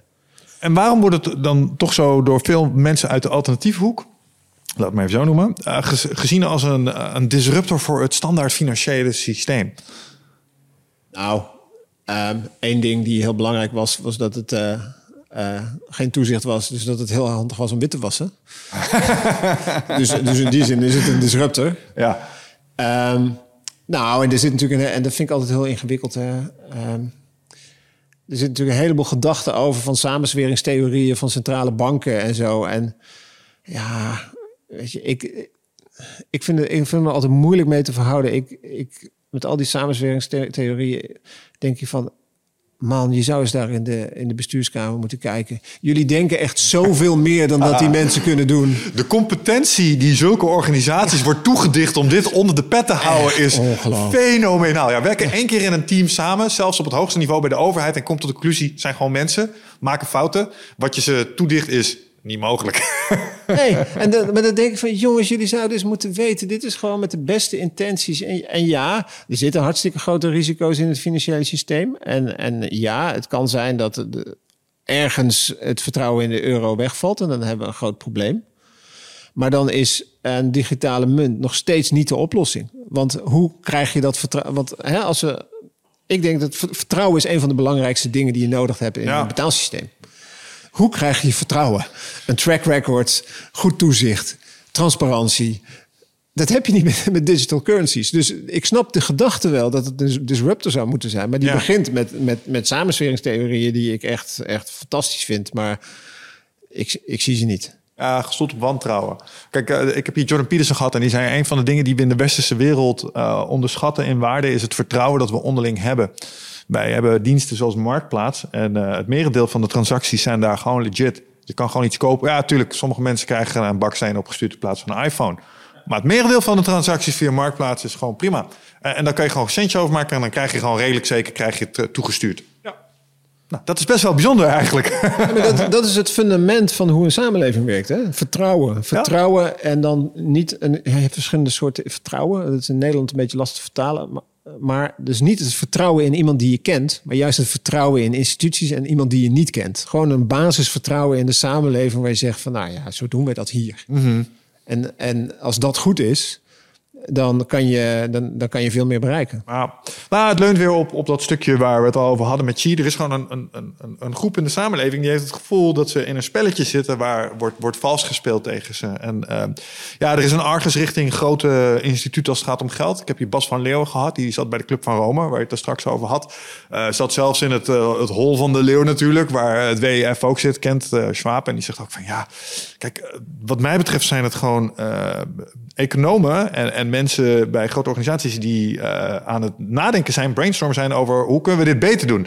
Want uh, ja, we zijn ook niet naïef. We zien ook wel dat, dat we het merendeel van het geld hebben en daarmee impact kunnen hebben op dingen. Hij zegt, maar ja, ik was driedubbel verdacht, want ik zat ook nog eens in de politiek. Um, dus ja, ik krijg er wel eens van langs, ja. Uh, als het gaat om mensen die verdenken van allerlei dingen. En hij zei ook van, oh, ik zou toch eens willen dat je een keer bij zo'n vergadering kon zitten, weet je wel. Om te zien waar we het over hebben. ja, maar dat, dat is, dat is ook echt zo. En eh, kijk, ik denk dat de blinde vlek dan nog wel eens is, um, zeker in, in Davos, waar ik nooit geweest ben, maar ik, de, de, ik zie die mensen hier in Nederland ook. Um, als je te veel uitstraalt dat je alles beter weet, ja. dan krijg je je boodschap niet. Uh, Vervreemd je. Ja. En dat zie ik wel gebeuren. Dat het toch een soort. Um, het is ook een soort maakbaarheidsgedachte van dingen die gewoon echt niet zo makkelijk zijn. geslaagde blanke mannen met genoeg ja. poen op de bank die denken, ja, maar dat kan toch even. Ja. En die dan even gaan uitleggen hoe het zit. En, en ik denk dat daar ook van de andere mensen irritatie zit. Kijk, er zit echt geen andere agenda tussen en die mensen doen echt oprecht hun best, maar wel vanuit een hele geprivilegeerde positie.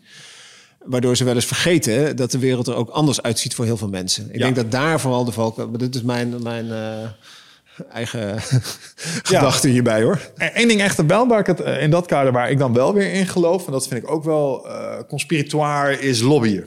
Dus uh, dat, dat er mensen in key posities uh, dingen wordt toegezegd. Kijk, uh, een van de grapjes van een van mijn favoriete stand-up comedians is dan... ik zou willen dat elke po politieke leider een jas aan moest... net zoals met de, met de F1, met al zijn sponsoren erop. Weet je wel, dan werd het ineens een stuk duidelijker.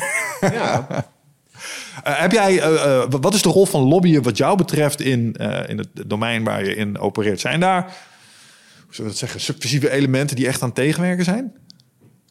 Um, nou, wat, wat in de financiële sector op dit moment super belangrijk is, is alle, alle duurzaamheidsregulering. Er wordt heel veel gedaan op het gebied van duidelijk te maken of producten nou duurzaam zijn. Yeah. En, en er moeten een heleboel rapportageverplichtingen. Dat is echt veel werk. Um, ik vind zelf dat die regulering veel meer zou moeten gaan over wat uh, niet duurzaam is.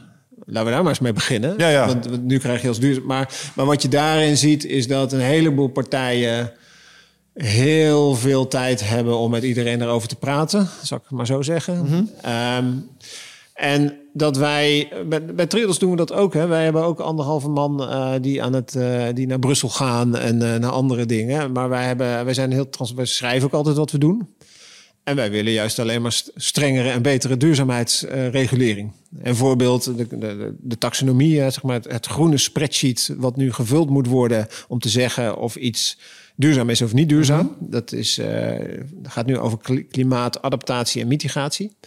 Daar wilden ze uh, kernenergie en gas in, in Europa. Nou, wij hebben heel, lang, heel veel gelobbyd. Dus, dus uh, wat is lobby? Het is gewoon met mensen praten van... dit is toch echt geen goed idee. Ja.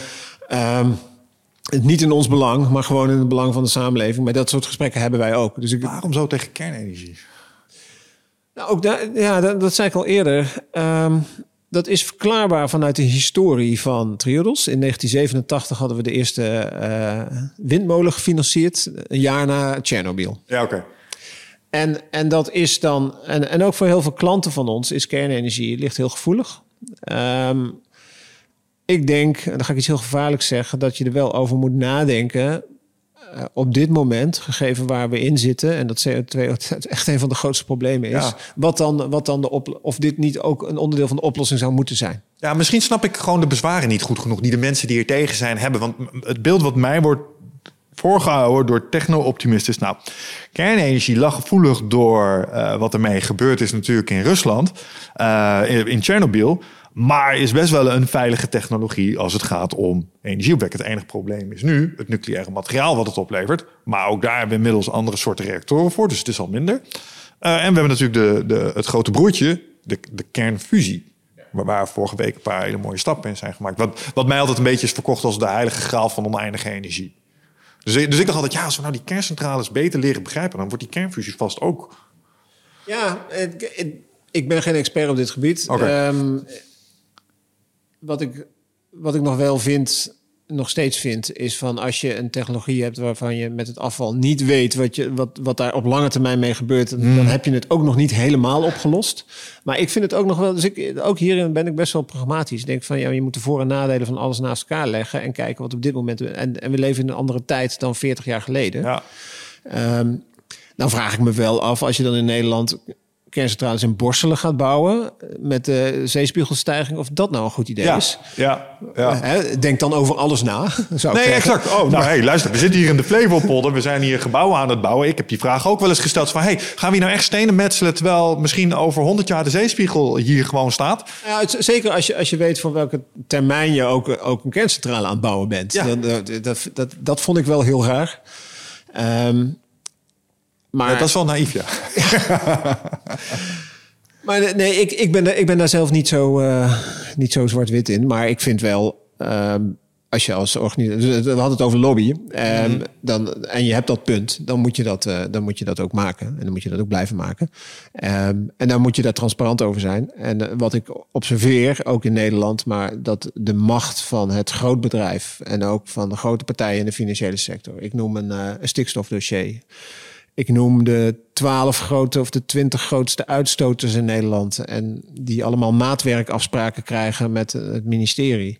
Over hoe ze hun uitstoot gaan reduceren. Denk, ja, dat kun je toch ook zelf. Ja.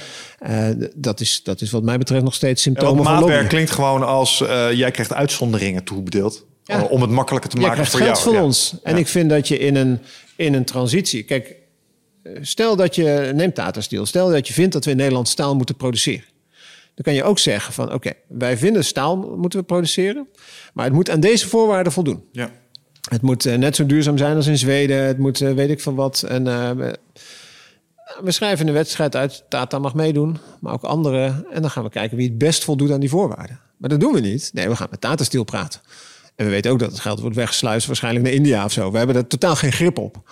Want die, die, die brave man, die directeur hier in, uh, in Nederland... zal echt wel zijn best doen om... Uh, hè, het is onmogelijk. Want die zit ook in een boom en die heeft ook mensen boven zich staan. Ja, ja en die ja, zit in India en die hebben hele andere belangen. En die willen gewoon... Want ja, inderdaad, Tata is niet de meest vervuilende... Hè, in Hoogovens is niet de meest vervuilende. Die in, uh, in Bosnië of ergens anders... die is waarschijnlijk veel vervuilender... omdat daar totaal geen regels zijn. Mm -hmm. Dus ja, vanuit winstgevendheidsperspectief... denken ze daar bij Tata Steel in India waarschijnlijk ook van... ja, weet je die zei ik het daar. hey, en, en, en logisch, ik ben het er niet mee eens, maar wel logisch vanuit hoe zij denken en hun perspectief. Ja. Dus dan moet je vanuit Nederland kijken, oké, okay, maar wat is dan de oplossing voor een transitie? En eigenlijk moet je dat ook helemaal niet op Nederlands, moet je dat Europees bekijken. Van willen wij staalindustrie in Europa? Ja. Waar moet die komen? Hoe gaan we dat regelen? Maar dan moet je niet met die bedrijven gaan praten in eerste instantie. Ja. Nou, je, je, raakt, je raakt wel een puntje van uh, me megacorporaties, waar ik ook een vraag over had in die zin. Want kijk, een van de meest verschrikkelijke dingen die er is gebeurd in de afgelopen twee jaar, is dat Disney zo'n beetje de rechten op alles heeft gekregen. En daar vervolgens lekker hun eigen woke ideologieën overheen heb gegoten. En een aantal uh, intellectual properties waar ik fan van was, echt compleet de grond in gedreven hebben. Heel irritant. Maar is maar entertainment, dus overleven we wel. Maar ik kan me voorstellen dat wat crucialere onderdelen, zoals energie, uh, agrarisch, uh, dat er ook dergelijke megaconstructies zijn ontstaan. die wel degelijk hun eigen belang als hoogste goed hebben. Ja, wat, daar, daar hebben we het in Nederland niet zoveel over. In, in Amerika en, en op andere plekken is dat wel echt wel een thema als het gaat over de economie. En dat is uh, de superstar economy of de, de monopolie-economie. Of um, in ieder geval, in bijna elke sector zien we een aantal grote bedrijven die eigenlijk alle macht hebben. En dat het ook vaak mondiaal zo is. Hè? Of, het, of het nou een Nike is, of het is een Apple, of het is een, uh, een Disney. Um, en dat zijn ook nog eens de lievelingetjes op de beurs. Want dat zijn bedrijven die, uh, ja, die marktmacht hebben. Dus die kunnen mo- meer winst maken. En we, en, ja, en we zien ook dat die winstmarges van die bedrijven... de afgelopen decennia fors zijn toegenomen. Um, dit heeft al alles te maken met technologie. Dus de wereld is een speelveld. Dit heeft alles te maken met globalisering. Waardoor een, een nationale overheid eigenlijk niet zoveel te vertellen heeft. Want het is lekker uitgespreid. Ehm, en we hebben daar eigenlijk nauwelijks een antwoord op. En de, de meest enge vorm hiervan vind ik, ehm, wat ik dan noem, of ik niet alleen, ik heb het ook maar geleend, eh, asset manager capitalism. Is dat je eigenlijk vier grote vermogensbeheerders, dus de BlackRock, Vanguard, Ja. State Street en, en, en, en nog een die ik alweer kwijt ben. Die hebben zoveel geld. Dat beheren ze voor hun klanten. Maar die klanten die weten het niet precies. Dus die vragen eigenlijk maar één ding van ja, risicorendement. Maar ze zijn dus eigenlijk eigenaar van alle bedrijven. Met ze, dus, maar dat is toch gewoon niet te geloven. En ze zijn ook nog eens eigenaar van elkaar. Ja. Dus zij bepalen, ze, het interesseert hun dus eigenlijk geen reet wat die bedrijven precies doen. Want ze zijn van alles eigenaar. Het enige wat ze geïnteresseerd zijn is eh, rendement. Ja. En dat is best wel een angstwekkend beeld. Dat je eigenaar bent van alles, maar dat je je over niks echt mee bemoeit. Ja. En dat gaat dus, dus nog een level hoger dan al die bedrijven die, die al monopolies zijn. Zitten daar een financiële sector, de grootste vermogensbeheerder, die namens hun klanten overal voor verantwoordelijk zijn. Maar die klanten hebben, dat was vorige week ook met, eh, het was PME, het eh, pensioenfonds voor metaal. Die, die bleken toch nog in fossiel te zitten. Hoe komt dat? Omdat ze waarschijnlijk ergens bij BlackRock of een andere partij nog een, eh, een passief fondsje hebben. Of, dus wat geld ergens naartoe hebben gebracht. Waarvan ze niet goed hebben gekeken. Eh, dat dat misschien wel voor 50% nog. eh, hè, dat nog een, of andere applicatie, een Excel-sheet, stond nog in een kolom een bepaalde waarde die had moeten worden verkocht. En dat is niet zo. Want ja, luister maar, we hebben 5 miljoen van dat soort regels in Excel-sheet staan. Dus Maar ik begon, ik begon in het begin zei ik van ja, maar wij proberen dat, dat we snappen waar geld naartoe gaat. ja. En als je dan, en dit is de laatste tien jaar in versnelde vaart gebeurd. Hè? Dus na de financiële crisis is die, die consolidatie, met name in de vermogensbeheermarkten, ook, ook in Nederland. Hè? NNIP is overgenomen door Goldman Sachs. Robeco is, heeft een Japanse eigenaar. Dus alle grote vermogensbeheerders zijn onderdeel van een andere. Ja. Ja. En dit is echt niet voor te stellen. Ja, het probleem is de, eh, het totale gebrek. Kijk, en, en daar snap ik het conspiracy-denken ook wel weer. Want als je dit beluistert, dan, dan is het dus zo dat er ergens een boardmeeting is met een stuk of tien gasten. die helemaal aan de top van deze bomen zitten. En die hebben het eigenlijk gewoon voor het zeggen. Die, maar die, eh, het ellendige is, die weten nog vaak niet eens dat ze het voor het zeggen hebben, volgens mij. Oh, dat is misschien nog wel schrijnender. Nee, maar dat- dat- ik stel me dat zo voor. Hè? Stel, Ben je, koning van de wereld, weet je dit niet eens. stel je bent de baas van, eh, van, van BlackRock.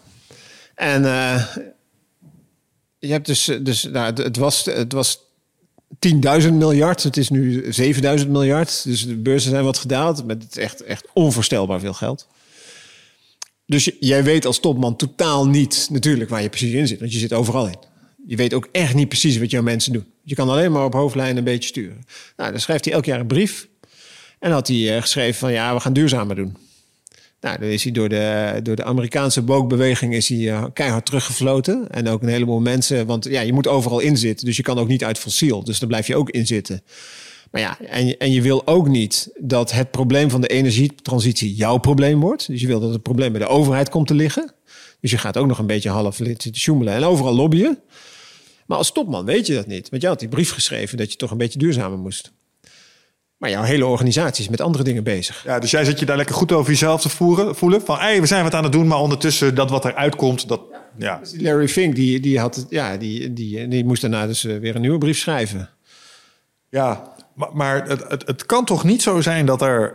eh, want dat is het probleem. hè. Ze zitten op veilig net wat je zegt over Tata Steel. Ja, is leuk. Dan zit hier zo'n Nederlandse directeur. Die valt dan onder het Nederlandse wet. Wet en regelgeving. Nou, is mooi. Maar die delegeert dat naar, naar een stukje verderop. En dat wordt op een andere plek in de wereld wordt het uitgevoerd... waar niet eh, de normen zijn als het gaat om de uitstoot. Dus zo kunnen ze altijd een klein beetje ertussendoor blijven sjoemelen. En ik denk dat dat een van de grootste issues nu is. Omdat mensen om die reden ook die keuzes kunnen blijven maken. Dus Niemand komt bij deze mensen, ja, tenzij een oligarch in, oligarch in Rusland bent, dan, dan struikel je van de trap af. Maar, maar dat gebeurt bij BlackRock en zo is eigenlijk niet. Ja, totdat je de Verenigde Staten misschien of Rusland pissig genoeg maakt. Nee, maar je, je, kan, je kan veel eh, dingen uiteindelijk vooral in... eh, je noem je dan het belang van onze klanten. en vervolgens maak je echt gigantisch veel winst. En je, en je zorgt ook... Want ook die vermogensbeheerders, die zie je ook niet zo, op niet zoveel plekken. Hè? Die, die, die gaan dat allemaal niet zo eh, prominent doen. Dus waarom, waarom zou je? Ja. Dat gaat allemaal in de kamertjes, ook Nederlandse pensioenfondsen. Het grootste deel van, van ons pensioenvermogen wordt ook door die Amerikaanse vermogensbeheerders beheerd. Denk maar niet dat we daar als Nederland nog heel veel over te zeggen hebben. Dat is toch eigenlijk schrijnend. Dat is niet wat je wil. Dus je, je, je span of control is nul als het gaat om je eigen... Ja, kijk, het, hoe, en dan stel ik me zo'n pensioenbestuur. Ja, ik zit allemaal de hele tijd met mensen in kamers te bedenken. Dus een pensioenbestuur. Hè? Ja. Wie zitten er in Ze doen dit nooit wandelend door het bos, valt me op in mijn hoofd. Nee. Maar, maar- maar zo'n pensioenbestuur, wie zijn dat? Dat zijn vertegenwoordigers van werkgevers en werknemers, dus van vakbonden. En eh, nou, die, die weten misschien iets van de financiële sector, maar die hebben vervolgens, de, de deelnemers willen een zo hoog mogelijke uitkering, want die willen hun pensioenen geïndexeerd hebben. Dan komen er allerlei vermogensbeheerders langs. Nou, dan komen die Amerikanen langs, die hebben producten, daar betaal je bijna geen kosten, joh. Dus de 20, 30 basispunten, echt helemaal niks. Hè? Dus, dus maar een heel klein deel is de fee voor die vermogensbeheerder. En dan komen Nederlandse vermogensbeheerders, die vragen veel meer. Die zijn veel kleiner. En eh, ja, maar wij, gaan, wij proberen echt te snappen wat die bedrijven doen en wie wij gaan beleggen. En we gaan ook serieus met ze in dialoog. Ja. Dan zeggen die eh pensioenbestuurders, ja, vinden we interessant. Maar het is wel veel duurder. En wij moeten indexeren. Dus vervolgens ga je naar die grote partijen, passief beleggen. Dat is veel goedkoper. Dus je weet totaal niet wat er met het geld exact gebeurt. nee. En ik snap het mechanisme. Is misschien mijn gebrek dat ik het allemaal wel. Dat ik het Ja, snap. en, en nu ik er wat langer over nadenk, kan ik me ook aan de andere kant wel weer het voordeel ervan voorstellen. Want schaalvergroting is natuurlijk gewoon een mechanisme dat het doet. Dus je kan inderdaad kosten drukken als je het op die manier gaat doen. En dat brengt me eigenlijk bij de laatste vraag eh, van vandaag. Want een van de dingen die ik wel een beetje begrijp, maar waar hier misschien eh, wat meer begrip op is gekomen, is UBI. Dus hoe kan een systeem zoveel surplus genereren dat het uiteindelijk eh, misschien wel de gehele populatie, eh, die inderdaad niet direct meritocratisch een economische bijdrage kan leveren, kan sustainen? En dat moet ergens vandaan komen. Maar als je dit soort schaalvergrotingen hebt, kun je optimalisaties teweeg brengen waarmee je dat kunt bekostigen. Uite- uiteindelijk is, is de, het antwoord op basisinkomen is een analyse van waarom de arbeidsmarkt niet meer werkt als verdelingsmechanisme. Oh, dat is want, mooi. Want historisch gezien was natuurlijk, werkt het best wel goed, de arbeidsmarkt als verdelingsmechanisme. We, we, delen als de werknemers delen mee in de winsten van bedrijven en daardoor hebben we het allemaal goed. En dat is in, een gemeenschappelijk belang hebben we daar gevonden om dat zo te regelen. Op het moment dat alles mondiaal wordt en die winsten dus niet meer terugkomen naar die werknemers, hebben we een verdelingsprobleem. Wat niet op te lossen is via de arbeidsmarkt. Dat denken we nog steeds, maar dat is niet meer op te lossen. Dus je moet ergens die. Nee, en wa- en wat, daar, wat daarbij komt van welvaart hebben we genoeg. In, in totaliteit. We hebben, we, meer, we hebben zelfs te veel welvaart. En dat is, dat is ons, het succes van technologische vooruitgang, van onze eigen innovativiteit. Vanuit een fantastisch verhaal eigenlijk. Ja, Maar omdat die arbeidsmarkt niet meer werkt als verdelingsmechanisme, moet je daarvoor iets in de plaats brengen. En dan hebben we de luxe dat er op zich genoeg is om een basisinkomen daar neer te leggen. Ehm, maar dan zal je wel moeten zitten aan die hele machtige bedrijven waar we het net over. Dat surplus moet je ergens weghalen. ja. En als je daarin slaagt om dat op een gecontroleerde manier te doen. De, en dat her te verdelen op zo'n manier dat de mensen mogen de inkomensverschillen moeten we houden. Ik ben nog steeds een econoom. Ik geloof in financiële prikkels. Dus ik geloof Ja, ja, ook dat, 100%. dat dus. Maar dan kan je die, die bodem kunnen we echt betalen dan. Maar dat kan je niet, en dat is, dat is het lastige in, in zo'n vraagstuk. Dat lukt dus eigenlijk niet op nationale schaal. Dat is gewoon echt super lastig. Zeker Moet mondiaal bedoel je? nou ja, op, op Europees niveau zou je een eind kunnen komen. Ehm, maar Nederland is natuurlijk een hele open economie. Dus wij hebben er ook met. Het is niet voor niets dat onze winstbelastingen en dergelijke zo laag zijn. Dat is, dat is ons verdienmodel geweest. En als we daarvan af willen stappen. En, en, en dus een andere kant op willen gaan. Ja, dan moeten we dat wel opnieuw uitvinden. En dat kunnen we niet alleen. En Want dat schaadt direct onze, onze huidige belangen. Ja, ja ik, ik vraag me wel eens af of we inmiddels als... Vraag me af hoe jij daar tegenaan kijkt. Kijk, ik heb zo, ik heb zo standaard vragen in een podcast van... Hey, als jij president van de wereld zou zijn, wat, wat zou je dan doen, weet je wel? En dat suggereert altijd dat je het voor elkaar hebt gekregen... om die hele aardkloot, zeg maar, onder één beleid te krijgen. Want kijk, ik ben opgegroeid met Star Trek The Next Generation... en daar was aarde gewoon aarde. En je had, eh, zeg maar, dat werd beheerd door de Verenigde Naties van Planeten. Dus dat was één planeet en die trad naar buiten... en dat maakte niet uit of je uit India kwam of uit de UK. Je was een mens, human. Ehm, En ik denk altijd heel lief, ja, volgens mij is dat gewoon wat we moeten doen. We moeten gewoon al die resources op één... Uh, als ik computerspelletje speel waarin ik de ruimte verover of de aarde moet managen, gebeurt het ook zo. Alle resources worden op één stapel gegooid. En daarmee gaan we dan vervolgens naar buiten. Ja. Maar dat is vast naïef. Hoe kijk jij daar tegenaan? Geloof je in juist globalisatie verder? Of denk je juist dat het decentraal, lokaal opgelost moet worden? Um, ja, dit is... Dit is ik, ik denk dat we niet meer terug kunnen van globalisering. Hmm. We, hebben, we, we, hebben mondiale problemen en die moeten mondiaal worden opgelost. Ja. Aan de andere kant denk ik, en dat is de nuance, ik denk ook dat je prima dingen uh, juist lokaal zou moeten doen, omdat het veel beter is in de binding van, van de sociale cohesie en dat soort dingen. Dus je kan daar wel, maar de, de, je hebt een soort global governance nodig om dingen op te lossen. Ja. En een van mijn favorieten, Herman Daly, die schreef daarover van welk soort problemen heb je en waar los je die op? En dan zei hij van ja, die, die ecologische problemen die mondiaal zijn, die moet je ook mondiaal oplossen. Dat is collective decision making, waarbij wetenschap een hele belangrijke rol moet spelen. Waarbij je echt moet kijken van, ja, weet je, waarschijnlijk moet je dingen gaan vastleggen, net als, net als wij hebben gedaan met de Delta werken, maar dan mondiaal. Mhm. En depolitiseren van de grote problemen. Dat moet je daarin doen. Dan heb je verdelingsvraagstukken. Uh, die je per definitie via collectieve besluitvorming, via politiek moet oplossen. Maar die moet je in een al kleiner gebied waar die verdeling echt relevant is en waar je die ook nog snapt oplossen. Ja. En dan heb je de laatste, dat is efficiëntie en markten. Ja, die kan je gewoon overal doen. Ja.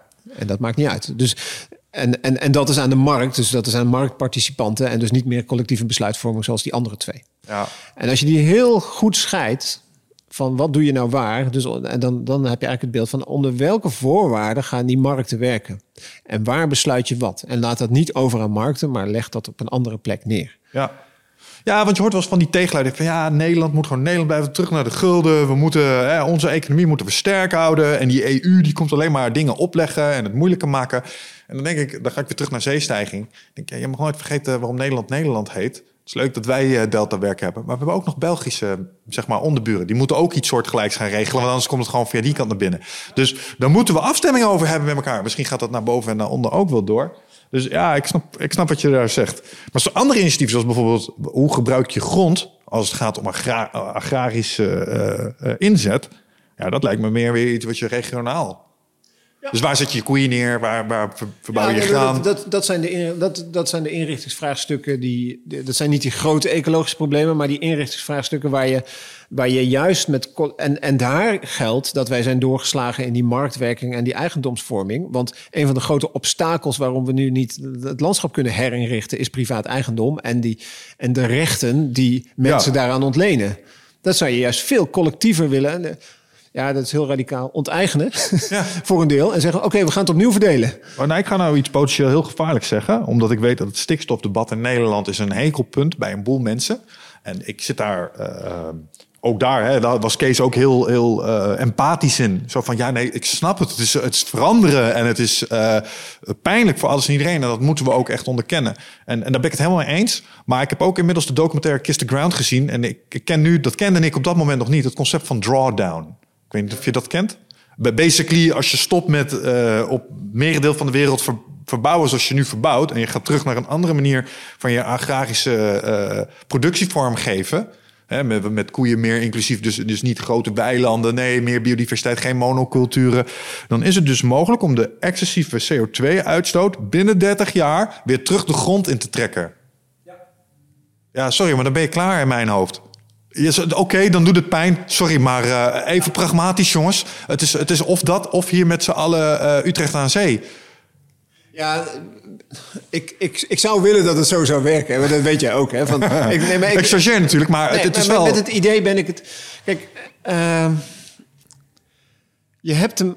en af en toe word ik daar echt heel erg allergisch van. Hè? Van, van eh, het gaat allemaal zo langzaam. Hè? En, en ik, snap al die, ik snap al die belangen prima. En ik snap ook dat het moeilijk is voor mensen om te veranderen. Maar godverdomme, sorry. Laten we het even wat doen. Existentiële crisis, jongens. Ja. Hup, hup, je huis staat in de fik. Jij wil ruzie maken met de brandweer. Voelen we het gevoel van urgentie gewoon niet? Of willen we, hoe lang willen we nog gaan kletsen? En dan zie ik, ik hoorde gisteren een verhaal over hoeveel tafels er allemaal komen in de landbouw. Hè? Dus dan gaan al die sectoren praten, komen allemaal tafels. Ik hoorde dat, ik denk, Gaan we nog iets doen? Ja, vijf jaar later nog steeds aan het lullen waarschijnlijk. Ja. En, dus ik ben het voor een deel met je eens, maar ik begrijp Kees daarin ook dat je zegt van het is een rouwproces waar mensen doorheen moeten. Ja, Ja. maar het is wel de vraag hoeveel tijd we hebben om te blijven rouwen. Ja, dus dat, dat is net wat ik zeg. Ja, leuk, maar je huis staat in de fik. Je gaat ruzie maken met de brandweer. Dit is niet het moment, snap je? Dus let's go. en te meer omdat ik nu ook met eigen ogen heb gezien. En dat is waarom ik dit soort gesprekken ook belangrijk vind. En daarom kan ik het ook begrijpen. Want vijf jaar geleden was ik gewoon een IT-pik. En was ik hier niet druk mee. Totdat ik hier zelf bomen in de grond ging zetten. Zag hoe snel de, de, sloot ineens leeg trok van de zomer. Eh, hoe hele stukken grond ineens moesten worden bewaterd. Ehm, en dan denk ik, ja, het wordt alleen maar erger. Want klimaatverandering... Het wordt pas echt voor je als je er middenin staat. En dat is helaas een tekortkoming van onze menselijke psyche. M- maar maakt het wel begrijpelijk.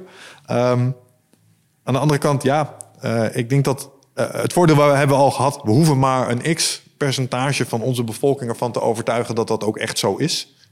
En dan kunnen we ze misschien eh, meekrijgen in die kritieke massa. Dus, eh, maar ik ben blij dat de mensen zoals jij zijn, die daar gewoon ook op posities zoals bij de Triodos zo, zo stellig mee zijn en daar zo in zitten. En ook proberen dingen te doen. Ja, Niet alleen maar over te praten. Daar Ja. trap ik mezelf ook nog wel eens op hoor. wat paradoxaal is als je dat in een podcast zit te vertellen natuurlijk. Maar daarom zeg ik dat ook.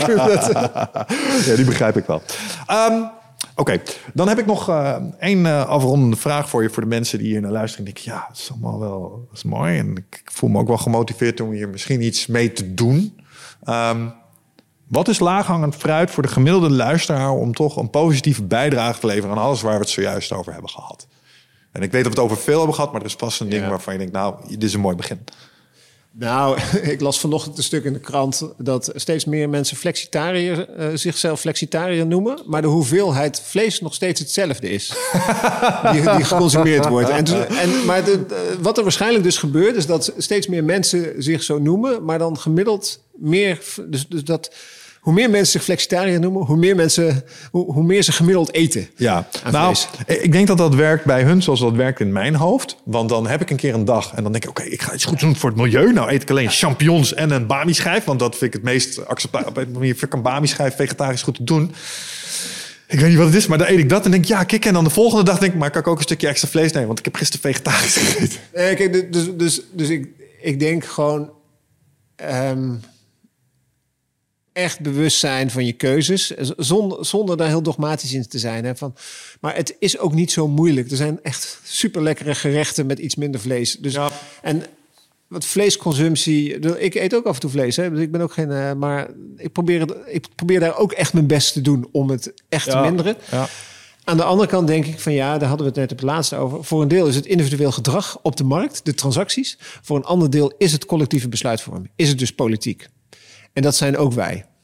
En blijf daar ook bewust mee omgaan. En zeg niet die lui in Den Haag, want het zijn, het zijn wij zelf Ja. die die lui daar neerzetten. Ja. En eigenlijk wat je eigenlijk nodig hebt, is veel meer ge- geëngageerde burgers die het verschil willen maken. Want wij gaan het niet oplossen door alleen maar andere dingen te consumeren. Het gaat door andere wetten en regels en ander beleid. En dat zijn wij ook. Ja. Zonder daar een stemadvies in te geven, want daar gaat het niet om. Het gaat over betrokkenheid. Ja, en neem je verantwoordelijkheid erin. En eh, snap dat een. Ja, beter meer begint bij jezelf. Maar wat, wat mensen onderschatten is het effect van de 1%. Dus eh, ja, maar dan doe ik het maar een klein beetje beter. Maar in China gooien ze de kolencentrales aan. I get it. Maar als iedereen 1% zijn gedrag verandert, dan cumuleert dat. En, en oké, ik snap het is statistisch moeilijk te voelen, maar het telt op. En het is ook het voorbeeldgedrag. En dat is wat we bij Triodos ook proberen te doen. Laten zien dat dingen wel kunnen. Ja. Dat die ondernemers, die, die fantastische ondernemers... Die, die hele extreme plannen hebben om de wereld te verbeteren... dat die, dat die ook geld kunnen verdienen. Ja. En dat die ook een goed businessmodel kunnen hebben. En dat is super lastig en heel hard werken. Maar het is zo gaaf en inspirerend als dat wel kan. Nou, en het perspectief blijven bieden is, is denk ik het allerbelangrijkste. Want aan het begin van deze podcast hadden we het al over. Joh, ehm, eh, ja, moeilijke tijden, maar zeker niet eh, hopeloos. Met, met, andere woorden, wij kunnen als mensen zoveel dingen... We zijn in staat om zulke fantastische dingen te maken. Het feit dat we het hebben gehad over kernfusie. We zijn bijna in staat om een, om een kunstmatig gezond te starten op onze eigen planeet. Kom op man, dat is fantastisch. Dus als we dat nou eens zouden inzetten om deze problemen te tackelen... dan denk ik dat het echt... Maar één, één ding, dat- helemaal eens hè. Maar ehm, de urgentie is wel hoog. Hè? Dus, Nee, 100%. Dus, dus, dus dat we blijven benoemen, dat, dat, dat vind ik altijd super lastig. Maar ik vind dat we moeten blijven benoemen wanneer mensen kulverhalen ophouden. Wanneer het nergens over gaat. Wanneer we bezig zijn met oppervlakkige Ja. dingen die niks veranderen. Dat is één kant. En, en de urgentie blijven voelen. Het is niet om wanhopig te worden, maar wel om aan te sporen tot alleen maar meer actie. Voortgang woont op actieniveau. Dus je zult je tijd en energie op een andere manier moeten gaan uitgeven als dat je nu doet. En als, je, als we dat met z'n allen blijven doen, al is het maar in wat we wel of niet accepteren van onze politieke partijen, dan denk ik dat we in ieder geval, en dat, ook dat moeten we niet vergeten, het hoeft niet 100% beter ineens. Ook daar merk je dat als je op de kritieke onderdelen nu de slimme dingen doet, dan kun je, hè, om het Keynesiaans eh, af te sluiten, dan kan je dat een beetje nivelleren natuurlijk. Dus je kunt eh, ook als maatschappij, kun je daar een beetje meer, daar een beetje minder doen om bepaalde effecten af te zwakken. Ehm, en dan is misschien het bestaan van de mensheid naar de toekomst toe gegarandeerd. Want dat is eh, een van de belangrijkste dingen waarom ik deze podcast zo belangrijk vind. Ik vind dat als wij als mensen eh, als Star Trek fan, eh, als Star Trek fan denk ik, wij hebben zoveel potentie in ons als mensen. Daar kunnen we over fantaseren. Dat het zo zonde zou zijn als deze beschaving nu door onze eigen hebzucht en onze eigenlijk evolutionaire psychologie een soort zal uitvisselen. Ja, dat zou zeer zonde zijn. Ja, ja. Nee, helemaal eens. Ja, alright. Ehm, mochten mensen eh, geïnspireerd zijn door wie jij bent en wat jij doet, waar kunnen ze jou vinden? Makkelijkst is op LinkedIn, denk ik. Je weet actief, niet meer op Twitter in ieder geval. Nee, ik ben van Twitter afgegaan. Ja, heel verstandig. Beter voor iedereen. Ik ben ook nog een mastodon te vinden, maar dat werkt ook nog niet echt. eh. Nou ja, het is Nee. nee, Li- LinkedIn eh, ben ik zeker te vinden. social media is het enige ding waar ik geloof in monopolies. ja. Dat is gewoon makkelijk om één plek te hebben waar je moet zijn. Klopt wel. Ja, helemaal alright. Luisteraars, dank jullie wel voor het luisteren. Tot de volgende keer. Ciao.